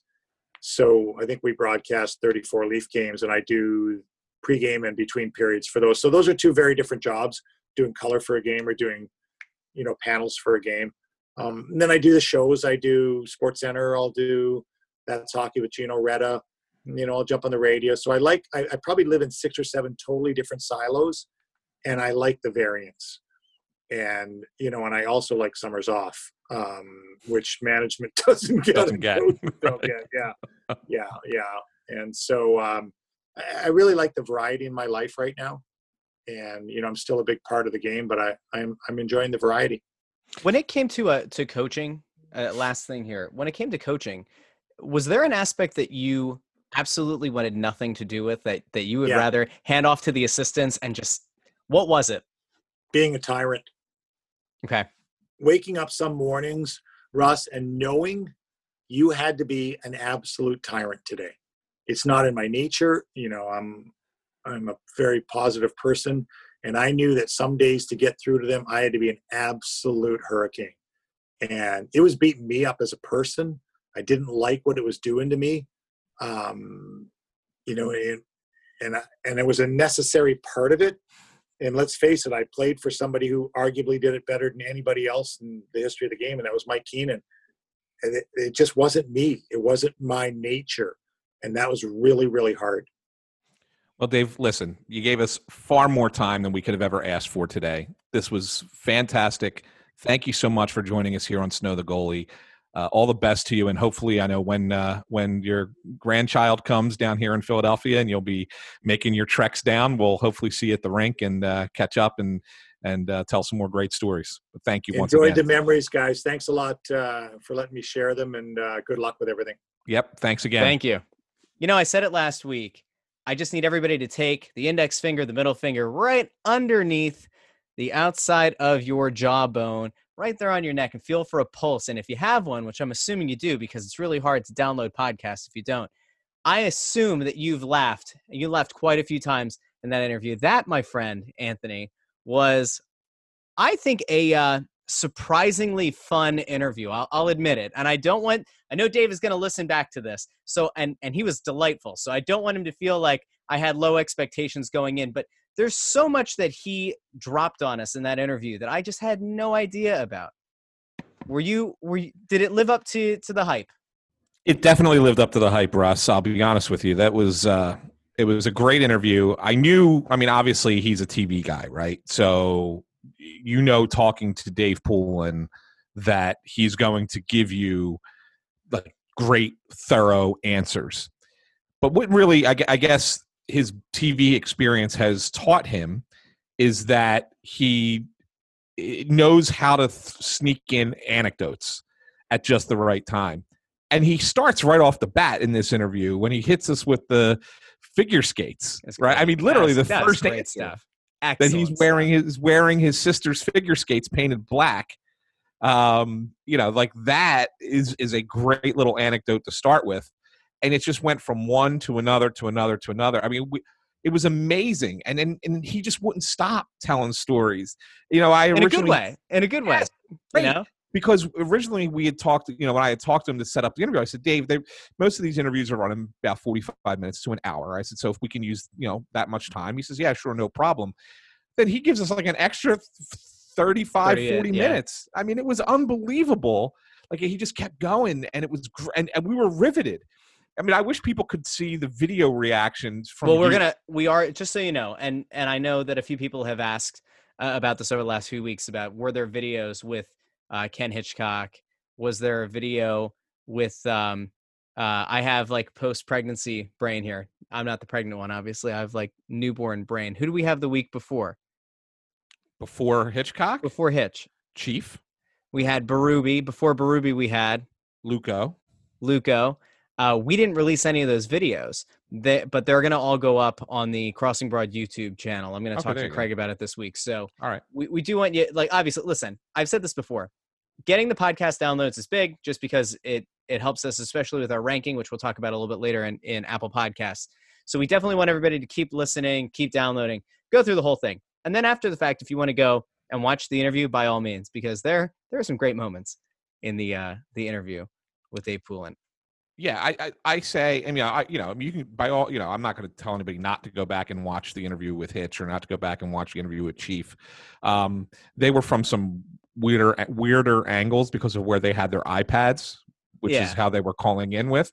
Yeah. Um, but I'll tell you, great videos that we had were Kevin Dineen mm-hmm. was a fun one because he was out on his back deck and he constantly was trying to stay out of the sun. Yep. And and of course we had the tech issues with that one, Yeah. which was hysterical.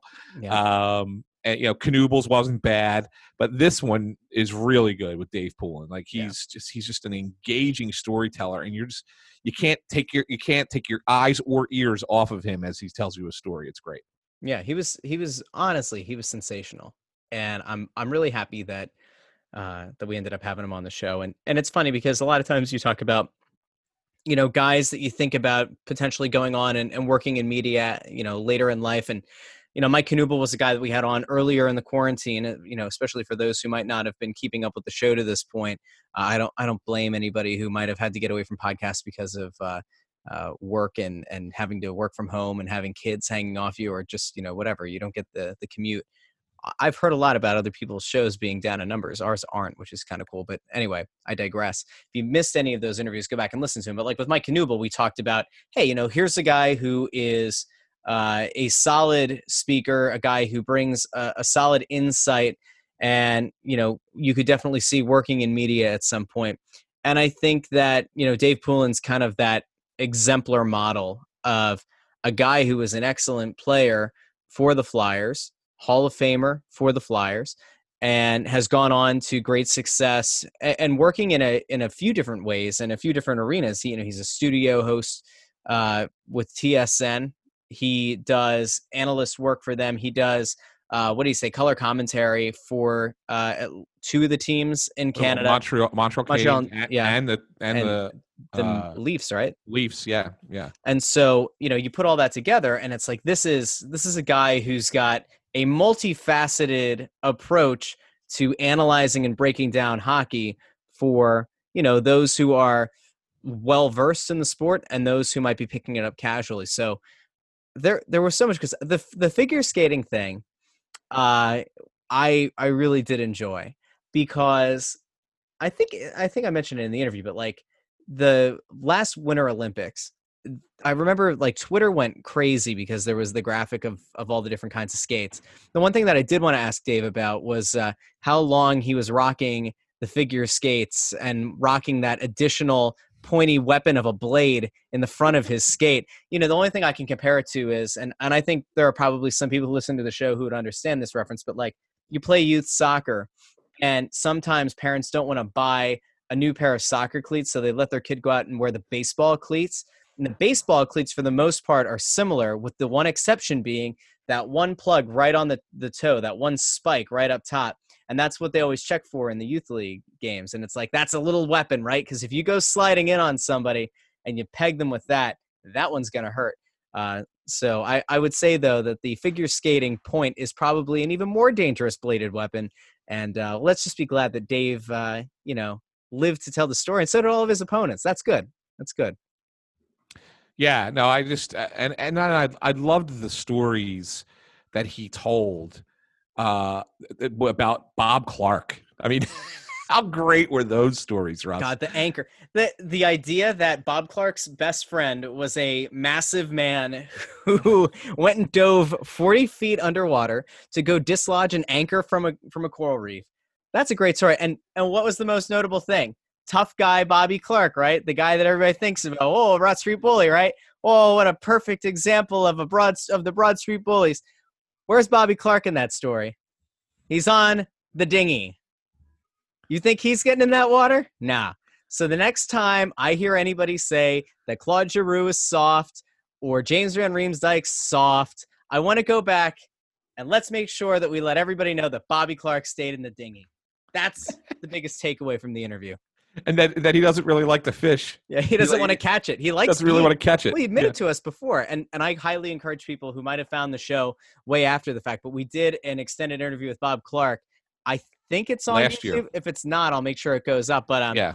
the the Bob Clarke interview was fantastic. But our video guy Craig, and I'll, I might actually put this clip out again on social this week. But the clip of Bob Clarke, it's I think a minute forty five of every time he referenced beer uh, in his episode of the show, where he's like, "Oh, you just want to go out on the on the water and have a nice couple of cans of beer." Yeah. You know, and you're just like, "Wow, all right, Bob, all right, I got you." But no, I, I that the story and the story of retirement and uh, of taking um, Dave under his wing like he did, knowing that that was going to be the end for him. Like, there's so many great anecdotes in there. The one thing that I I wanted to ask, and there was no way to get it in there, was, man, imagine being asked to go on this fishing trip, right? You're a young kid. You've got Bobby Clarke saying, "Hey, come with me. I'm gonna take you under my wing." Finding out he's gonna retire and become the GM, man, you've got the best job security in the organization at that point, right? Exactly. You know, there's no. Listen, as a young player, you're like, "Am I going down? Am I going to be bouncing back and forth? Am I going to potentially get traded?" You got to go on a fishing expedition with the uh, soon-to-be GM. You ain't going anywhere, friend. And, and and how about the whole practicing the press conference? Yep, great. and practicing with drinks. See, that's the thing. We should let, we should actively encourage that players, GMs, coaches, before they go out and meet the media, they should have a couple of bubblies because they're going to be a lot more honest, right? Well, how about how about if we have on the podium Alain Vigneault, and he's sitting sitting there with his martini. I don't want him at the podium at that point. I want Alain's corner, right? Alain's alley, if you will, where he sits down on a lovely chaise, maybe a love seat. However he wants it, he gets it.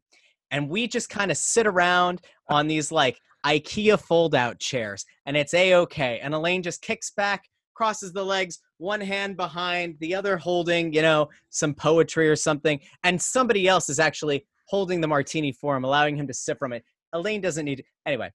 martinis. It would be great. The AV teeny. How many martinis do you think Alain Vigneault's up to this? Uh, you know, since the, the since pause? the oh, Since the pause. I would a I lot, right? I am I imagine it's plenty. I I think that he's probably had a few nights where he went went back for a second. So if we get to have uh, another one of those great conference calls uh, at some point soon with uh, with AV, if it pops up uh, before we get back to things, I'm sure that nobody else in the media is going to ask this question. So we'll have to make sure that the first question he gets asked is how many martinis have you had, AV? We've got that on the docket. Um, so anyway, hope everybody enjoyed that interview. Anthony, let's talk about um, what I, I would say is probably some of the better, more positive news to come out of the NHL or NHL circles, at least in the last month, month and a half. And that is that the NHL Players Association held a vote, the executive board, so that's every team, that's all 31 teams, player representatives. In the case of the Flyers, it's James Van Riemsdyk. They sat down, they looked over the proposal from the NHL, a very, you know, basic idea, a basic premise of this is what we want to look at exploring further and the players uh, executive board said all right we're good to go and the vote apparently was 29 to 2 which i'm honestly surprised by i don't know if you had any thoughts on that but I it's, do.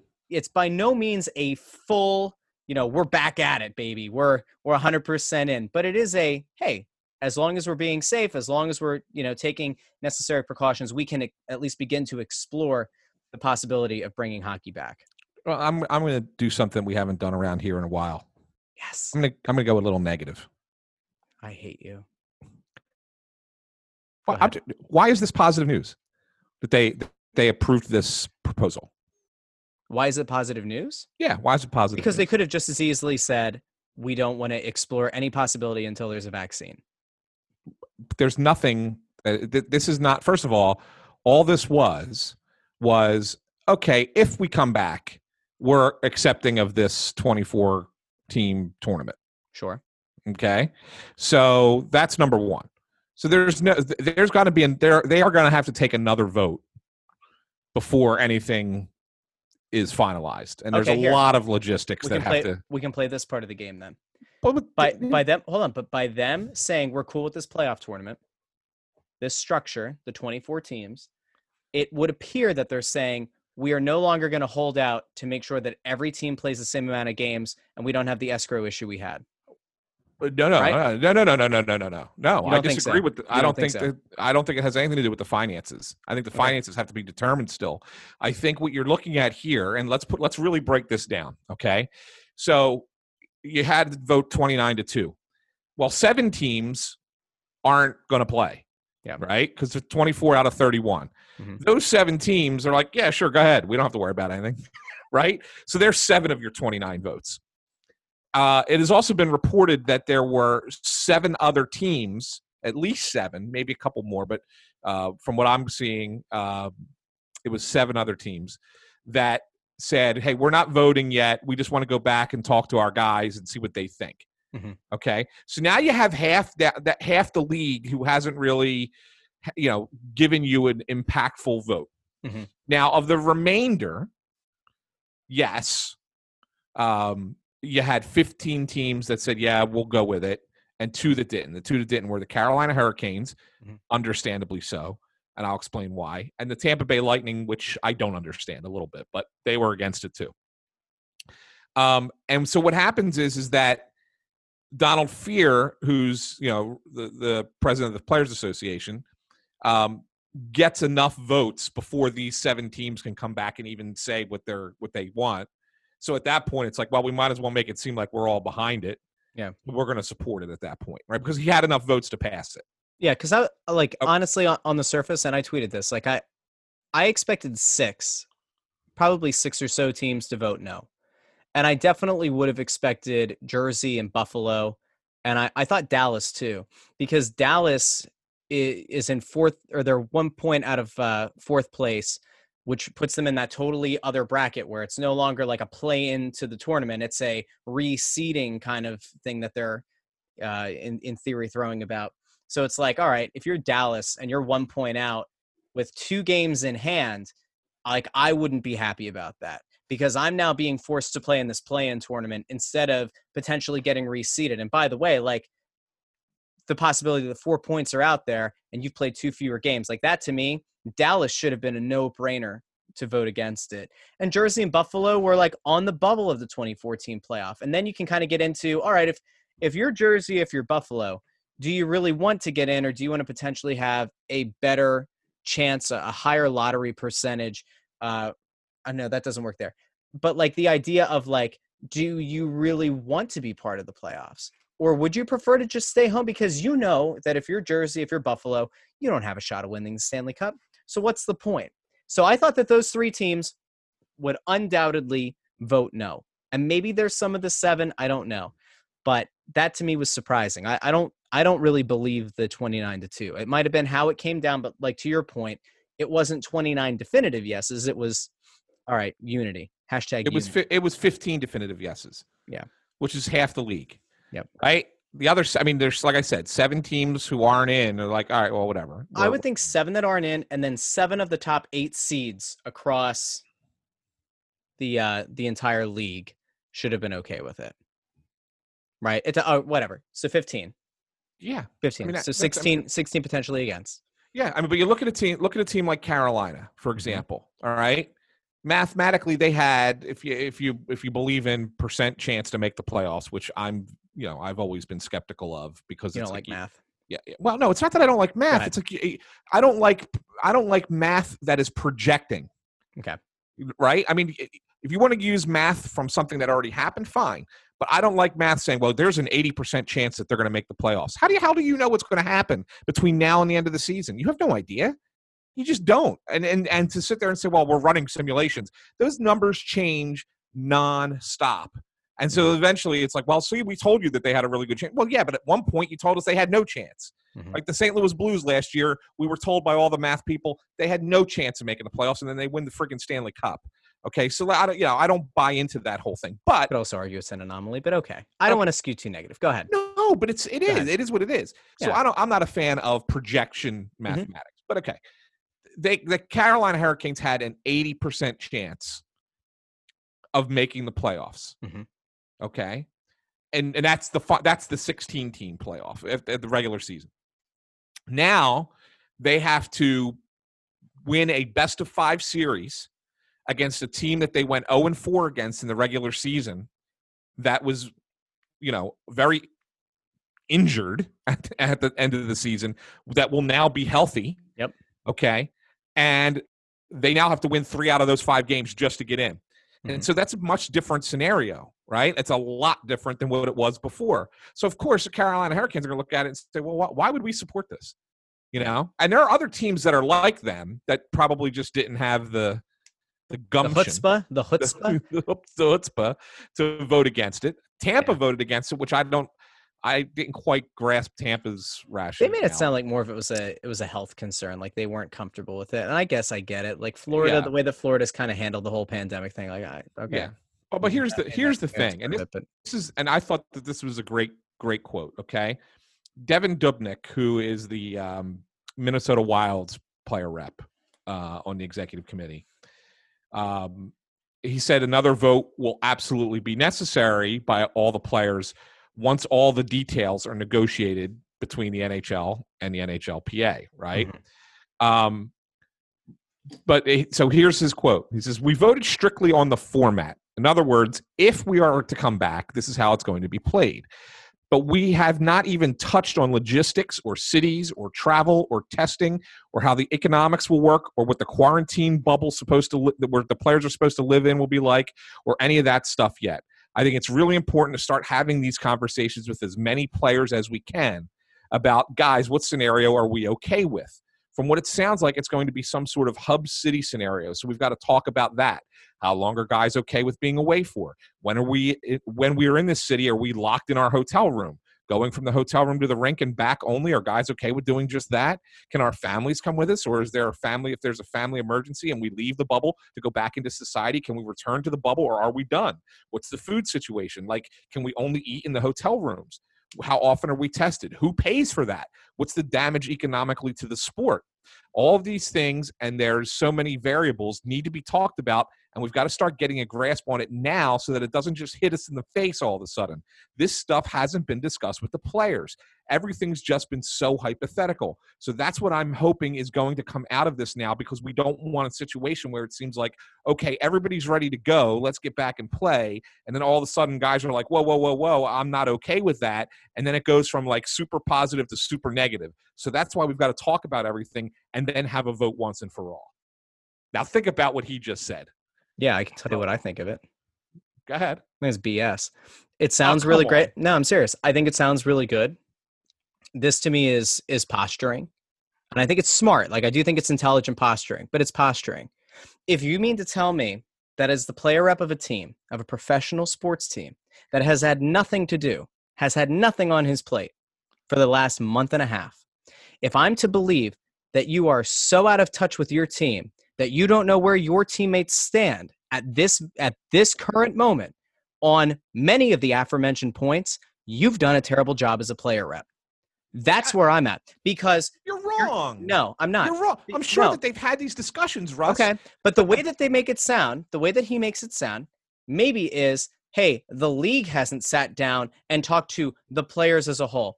You mean to tell me that after we've had, I don't know how many different players do these conference calls, we've had AVs popped on, Chuck Fletcher's popped on. There have been the same kind of discussions with team presidents going out in public, you know, making comments about things, other coaches, other players. I'm sorry, I just I don't buy this 100%. But Do- they don't know. In other words, the league has not. Sure, there's been some rumors going around. uh, There's been some, you know, conversations about, well, if it's this, then we can maybe do this or what. But there's been nothing official. So it's kind of like, okay, I don't know Well- if you've ever been. Have you ever been in a negotiating table for a contract? Not 100%. Yeah. All right. Well, so here's so as someone who has, I'm going to I'm to tell Okay. you. ex- I mean, and this is not meant to, Yeah. you know, uh, uh, like I'm talking down to you. I'm just trying to I explain. got you. No, I got you. Okay, so basically, what'll happen is is that both sides will come to the table. There'll be a very vague general conversation, okay, Mhm. and then the two sides will split off into two separate rooms, and they'll talk about what they think the other side's going to do. And if they say, okay, well, if they do this, then we'll do this. If they do this, then we'll do this. But you don't know. Like you just have to. You kind of have to. You kind of have to play situations out in your head. And then if if they if a curveball is thrown at you, you've got to ask for a caucus. You got to say, well, wait a Sure. second. We're we're not prepared to discuss that, so we need more time. This is what's happening. So yeah, the players know. The players know here's what they're hearing and here's what people are talking about, but not one full proposal of this is what it's going to be is going to be sent to them. And without that information, everything Devan Dubnyk says is 100% on on the uh, you know correct. I do think that logistically, though, before you go and you throw out a full proposal, you need to know how many teams are going to be involved with it. I mean, we're we were like what a week ago. We said, well, I guess it is possible. It stands to reason that 31 teams are going to have to be accounted for. Are we? Are the players going to be against it and only want to have a 16 team playoff? Now you have the at least you have the solid number 24 teams now you start to plan the logistics around it that might have that might in some way shape or form influence the amount of hub cities you need or the amount of hotels you need you know there's nothing to say that the league doesn't already have some kind of plan in place that they can now say all right we've at least whittled it down to this is the number of teams this is how it's going to be affected this is the timeline. We have to also come up with the idea of are we going to have the top four seeds from each conference in their own hub city doing their own thing at a different time? Is that going to run at the same time as the rest of the play-in tournament et cetera et cetera. I think that there's a lot more groundwork that's already been laid behind the scenes on the nhl side of things and I have to assume that the NHLPA, in some way, shape, or form, has had a significant hand in figuring out what this is going to look like. Have I been at the negotiating table? No, I would say that I think you and I are both intelligent enough to know that when you go into a negotiation, most of the time, you don't take the entirety of your negotiating squad the entire time. As you mentioned, there's the idea of the caucus, there's the, the idea of the side. Sometimes you only send in two reps or three reps. And I think at the end of the day, what's going to happen is we're going to get maybe, let's say, five guys, five from the league, five from the NHLPA, include the attorneys, whatever you want it to look like. But eventually, you are going to have a small group that's going to make the decision on the final proposal that they're going to take back. And they're going to have a significant sway in how this goes down. So while, you know, it all sounds great, and I think the points that were made are fair and sound, I just don't believe that those conversations haven't been had in some way, shape, or form. And maybe they haven't been had with him, but I have to imagine that they've been had with Donald Fehr and Gary Bettman. That those two, if nothing else, have definitely had to work together on something. I disagree. Okay. I disagree, and the reason I disagree is I'll give you an, a, another example. Is look at baseball, and look at what ha- what happened there. Like they they thought that they had some kind of agreement in place from March, and then the and then the league tried to you know financially lowball the players a second time, and the players pushed back like, "Whoa!" In in fairness, though, I think Major League Baseball and their Players Association have had arguably the worst relationship in de- like for for decades. Hello, the the NHL canceled a season, and they locked out a second time. What eight eight years ago? Yeah. Both with this current commissioner. They, they, haven't had the greatest relationship in, in the NHL. Now, in recent years, it's been decent. All right, Yeah. give them give them credit where credit's due. Donald Fehr and Gary Bettman have been able to work well together um, in recent years. But that doesn't mean that this it doesn't that the animosity doesn't exist between the PA and the league. It certainly does. I'm saying the animosity with baseball, I believe, goes back much further. It's been a long held thing, 40, 50 years. Right? The NHL, like maybe, uh, you know, eight years ago, whatever, with Batman, sure. I do think it's important to, you know, as you just pointed out, mention the fact that like things have been significantly better in the last few years. Maybe. It- last few years, it's been better. Yeah. I mean, But I mean, it's, it, it's, trending. I think it's trending in the right direction. Like I think I mean, things are you- things when are you trending you, better. You lock out a season in nine in half a season in ninety five. You cancel a season a decade later, Mhm. and eight years later you lock out another half season. That's three work stoppages in the span of twenty years. It, it doesn't really portray, you know, a good unified front. I, I, I get you. So no, I don't. I don't. I don't. I don't think that the league gives the players' association as much detail as you think they do. I think that they. I think they give them a little bit. They give them crumbs. They give them. You know, they'll leak some stuff to them. They'll say, you know, the things that they're comfortable with. Hey, here's what we're thinking, and we need your take on it. Blah blah blah. But they're ultimately going to try and push their own agenda because they're not making any gate revenue. Yeah. So ultimately, the finances are going to come down to. I mean, it's interesting to hear Dubnyk say the testing and who's paying for it. Yeah. I, I thought that was a real interesting line because it's almost suggesting that the league might say the players have to share in the cost. I, I, I just think that the I don't think that the league gives the players as as much information as as you you want them to. Yeah, maybe they don't. I don't know. So I Not- got some more, uh, some more information. I'm in that not in that room. Is that why you've been on your phone? You getting some info? What do you got? yeah, tell I got me. some, what, come on, nobody can, nobody can see this but I can see it. Go ahead. Yeah. Um, We've had So some the- awkward pauses in our show that we don't usually have. So it's Yeah. Anthony. Anthony's like Adam Schefter right now, just sitting there. So no, Bob McKenzie Mhm. uh, says uh, he puts out uh, just spitballing here. This has to do with the draft, which is tied to this whole thing. yeah. I Um, this. Just spitballing here, but you could conceivably have a 15 team draft lottery where you know the names of the first seven entrants, who are the seven teams that, that wouldn't make the playoffs, but have only slot numbers representing 8 through 15. Conduct, conduct the draft lottery as per normal, with the results being the results. There would be a lot of unanswered questions here. Would the lottery just be for the number one pick, or would it be for the numbers one, two, and three picks like normal?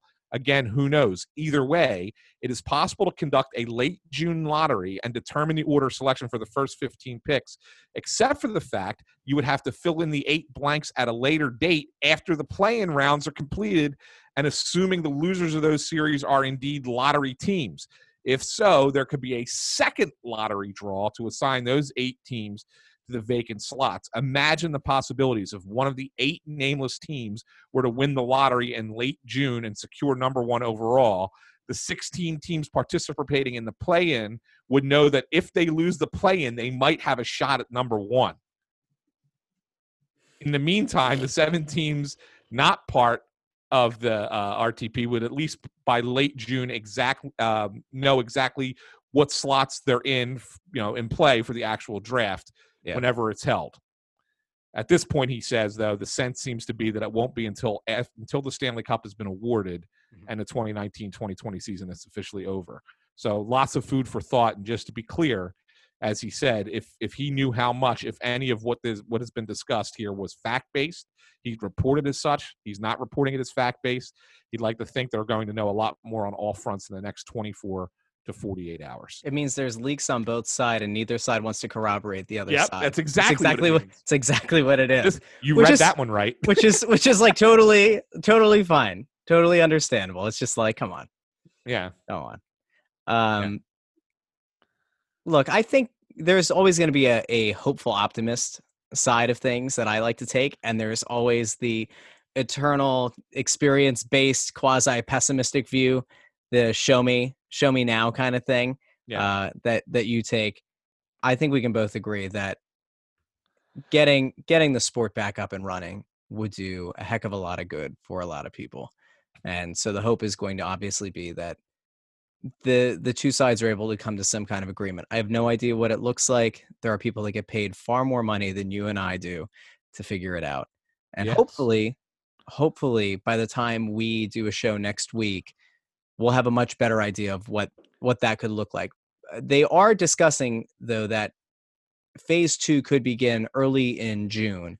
Though the way that they had it set up is that uh, only six players to a team facility at a time, no coaches, no equipment people on the ice at the same time. I mean, we're talking about baby steps.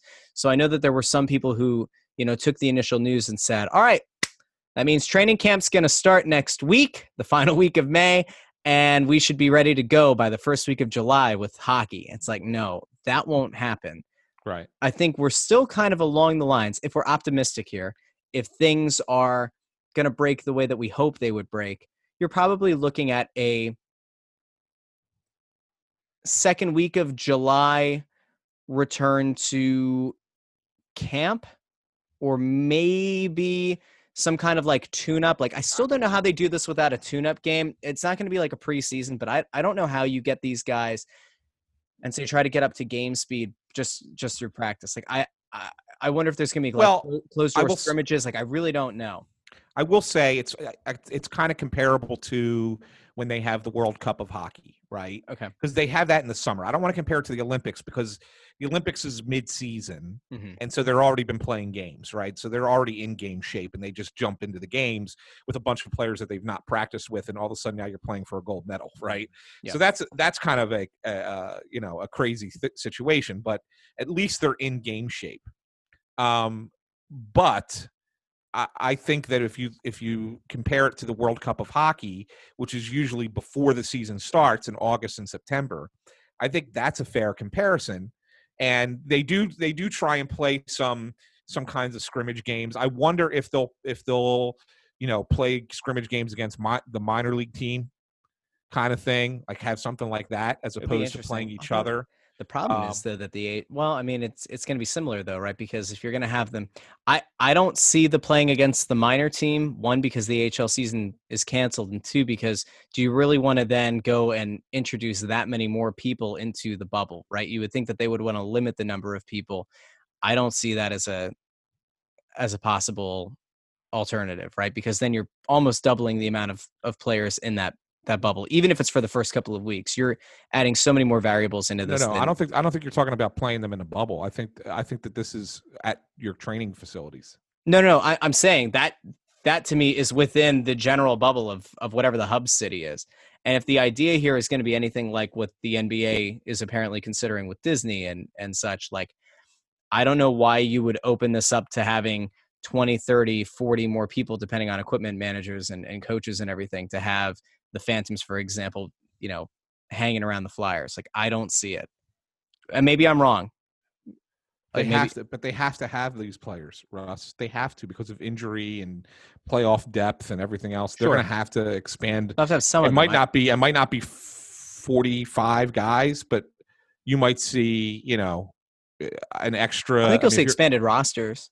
Well, yeah, well, not. Yeah. For, I mean, not not for game nights. Obviously, no, but, I I think yeah, but through through the the build up, you're gonna have to. So each team has 50 contracts, right? Mhm. Yep. And in the playoffs every year, you're allowed to have as many guys as you want on your black aces, which are your practice players, emergency players if somebody gets hurt. Um, usually, the black aces teams usually have like two goalies, another, you know, four defensemen, um, and probably like another you know five or six forwards, right? So you're you're talking about another 10, 12 guys. I think that that's a, a fair assessment that these teams are going to have this right from the jump. So you're probably looking at you know between 35 and 40 total. So you could have you know internal games for sure. I guess so. Yeah. I yeah. I, I guess it just depends on how many guys you're going to have them have the teams take along. I would just think that you're trying to limit it as much as you can. But these are unprecedented times. Oh, stop it. I hate it so much. I really do.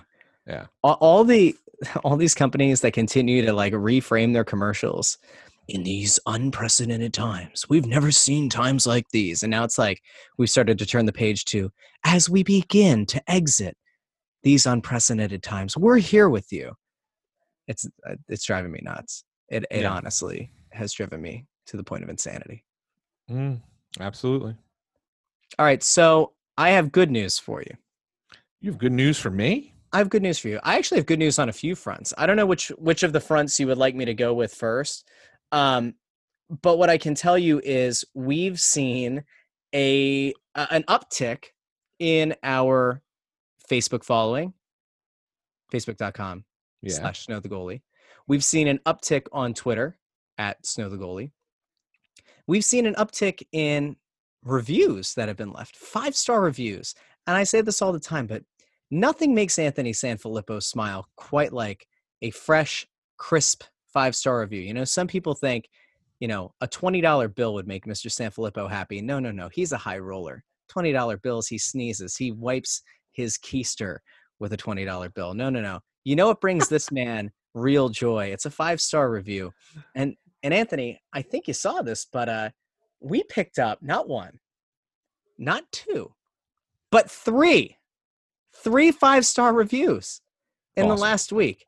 And it's funny because I think we hit like a, a week long uh a week long drought like two weeks ago. And we had read three of them off.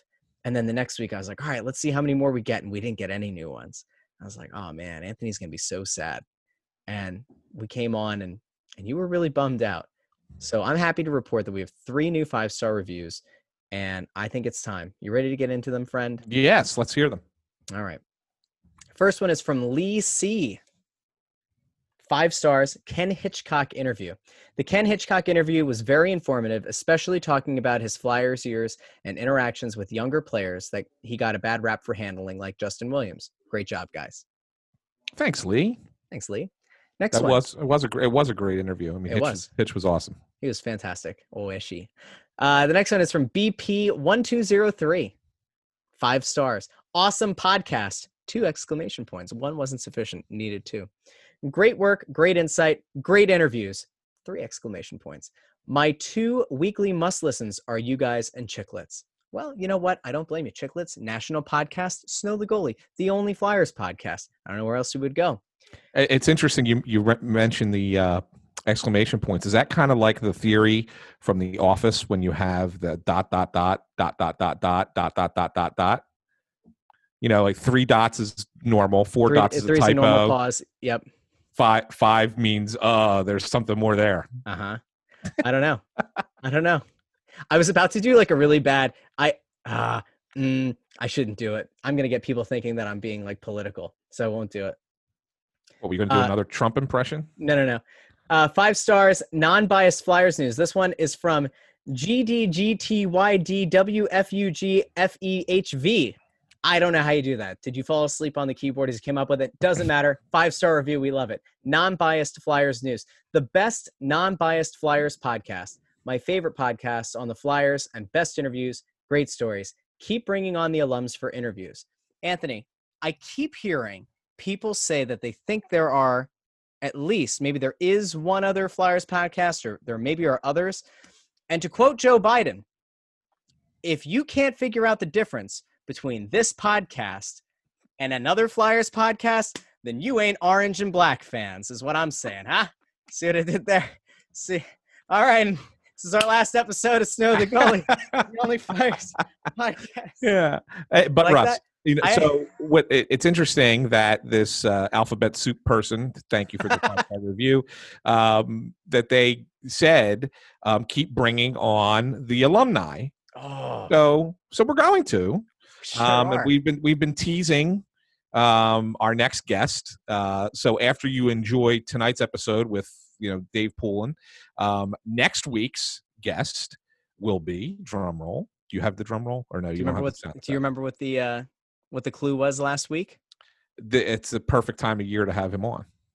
I I think say you said or something. I did. Something. I did. I said. something akin to that, right? Yeah. Yep. No drum roll. Okay, there it is. Uh, Philadelphia Flyers, Mr. Playoffs, Danny Briere. Boom. Boom, boom, boom, boom, boom, boom. I'll have the soundboard for next week. Yes, Danny Briere will be joining us for next week's episode, uh, which will come out on June 1st. So be sure to, uh, you know, after, after you listen to this one all the way through, um, which is going to take you all week, considering this one's going to be over two hours for sure. Um, Sorry. Sorry. no, don't, don't apologize. It's, great, it's a great interview. What are you going to do? Um, we're going to have Danny Briere uh, talking about his career and his time with the Flyers and, and what he's doing now, um, kind of sort of working still with the organization, running the Maine Mariners of the ECHL up in uh, up in Portland, Maine. So I I do want to give a shout out, and I I'm trying to find it really quickly in my uh, in my mentions. I I think it was Justin Kent, super fan of this show and the Press Row show, Justin Kent, and I wanted to find the exact wording. I can't find it. you know, he uh, said you don't have to be a boy genius, Oh, that's right, because you mentioned about how you were the boy genius. right? Uh, uh, that was your old email. Correct. Right. Which he said, came "You from, don't have to be- from a yeah. karaoke or not karaoke, a uh, Quizzo night. Yeah. Yeah. You, you don't have to be a joy, a, a joy, a boy genius to figure out that the June 1st guest is Danny Briere. Yeah. I'll tell you, I, I'm excited. And I know I said before that, like, I try not to fanboy. We had the uh, interview that we did over a year ago with Scott Hartnell down in the bowels of Wells Fargo Center. And that was a really cool moment. Mike Knuble, I was over the moon to get to chat with. Danny freaking Briere. Ladies and gentlemen, listen, there's only one thing to do. You let everybody in your life know who's a Flyers fan. I'm talking from your best friend growing up to your frenemy who stole your boyfriend to the guy who lives down the street to some homeless dude who happens to have an iPhone. Get that man a meal and like make sure he subscribes to Snow the Goalie and leaves a five star review. Thank you. I'm talking to your niece and nephew, your aunt and uncle, your grandparents. I don't care who. You let them know that Danny Briere is going to be on this podcast June 1st, and it is going to be a must listen episode. That's all I have to say. And by the way, you know, make sure that they go and give us a like over on Facebook and follow us on Twitter at Ant Philly, at Joy on Broad, at Snow the Goalie. And like I said, we're going to have the uh, the other video interviews going up on the Crossing Broad YouTube channel at some point soon. Anthony, it might be the most excited I've been for any interview that we've done. Are you excited? So, as you know, Russ, um, I have a very cl- I have a close relationship with with Danny. Mhm. So I'm excited because I know how he'll be on the show. Mhm. I know he'll be really open and honest with us, maybe more so than most. I mean, he's great in every interview. Don't get me wrong, but you know, knowing him as well as I do and as personally as I do, I have a feeling we're gonna get some really great stories out of Danny. Um, so it'll be a lot of it'll be a lot of fun to have him on and some laughs and he's great. I mean, I, he's another guy. He's he's he's not going to be as uh, as funny over the top, you know, as we've had with guys like Dineen and and with guys like Poulin, but he's going to be really insightful and uh, just really a great conversationalist. I mean, that's just he's one of the all timers. I've, I've if I had to rank my top five guys that I covered in professional sports in 20 years that I've been doing this, Danny's. I mean, he might be number one. It's close. I mean, it's one one A. I mean, he's right up there. So, um, just just a, a great guy, and I think everybody will love hearing from him. It's gonna be fantastic. I'm very, very, very, very, very excited to have him on. Um, anything else you wanted to touch on? Nope. Uh, I think the episode is going to end up going out on Tuesday. We're recording this part on Memorial Day, and I got into it with a couple of people on Twitter today because I mentioned the fact that I think it's a shame that we didn't have a way to honor the vets today, and I got told, well, you know what? It's it's really not about the vets today. I had multiple people say today's not about the veterans, which I don't have a good way to say this, but to me, that's absolute BS. And Veterans Day and Memorial Day to me are linked. They have always been, they always will be. It's really supposed to be a day that we sit back and reflect and we appreciate those who have paid the ultimate sacrifice but it is also important to point out that there are many vets in this country who have served with the with the fallen, some who were there at that moment, and even more importantly, uh, or arguably as important, more however you want to do it, there are families that are torn apart, and there are families that things like Memorial Day parades, things like having ceremonies at uh, cemeteries where you go and you can you know pay your respects not only to the fallen but to their families who also had to pay that ultimate sacrifice. Uh, i i think today and and i speak from that little bit of experience about my cousin i think i brought that up on the show was killed in afghanistan and and not being able to go and pay that kind of tribute is truly like a, uh, it was the first time in the entire quarantine that i have been broken and and i think it's a shame that uh we didn't get to have those kind of moments uh, to show our appreciation for for the the fallen and for the vets and their families. So you're probably going to hear the episode on Tuesday, and and far too often we have uh, moments that we thank the vets on that day, and then the next day we turn the page and and, and we move on with our day. I request that you're listening to this on Tuesday, you take a moment, you think about them, and and that's that. So uh, for Anthony at Ant San Philly, I'm Russ at Joy on Broad. We'll be back next week with a very special episode. The hype will be so real. Danny Briere, tell your friends, tell your family. The Only Flyers podcast.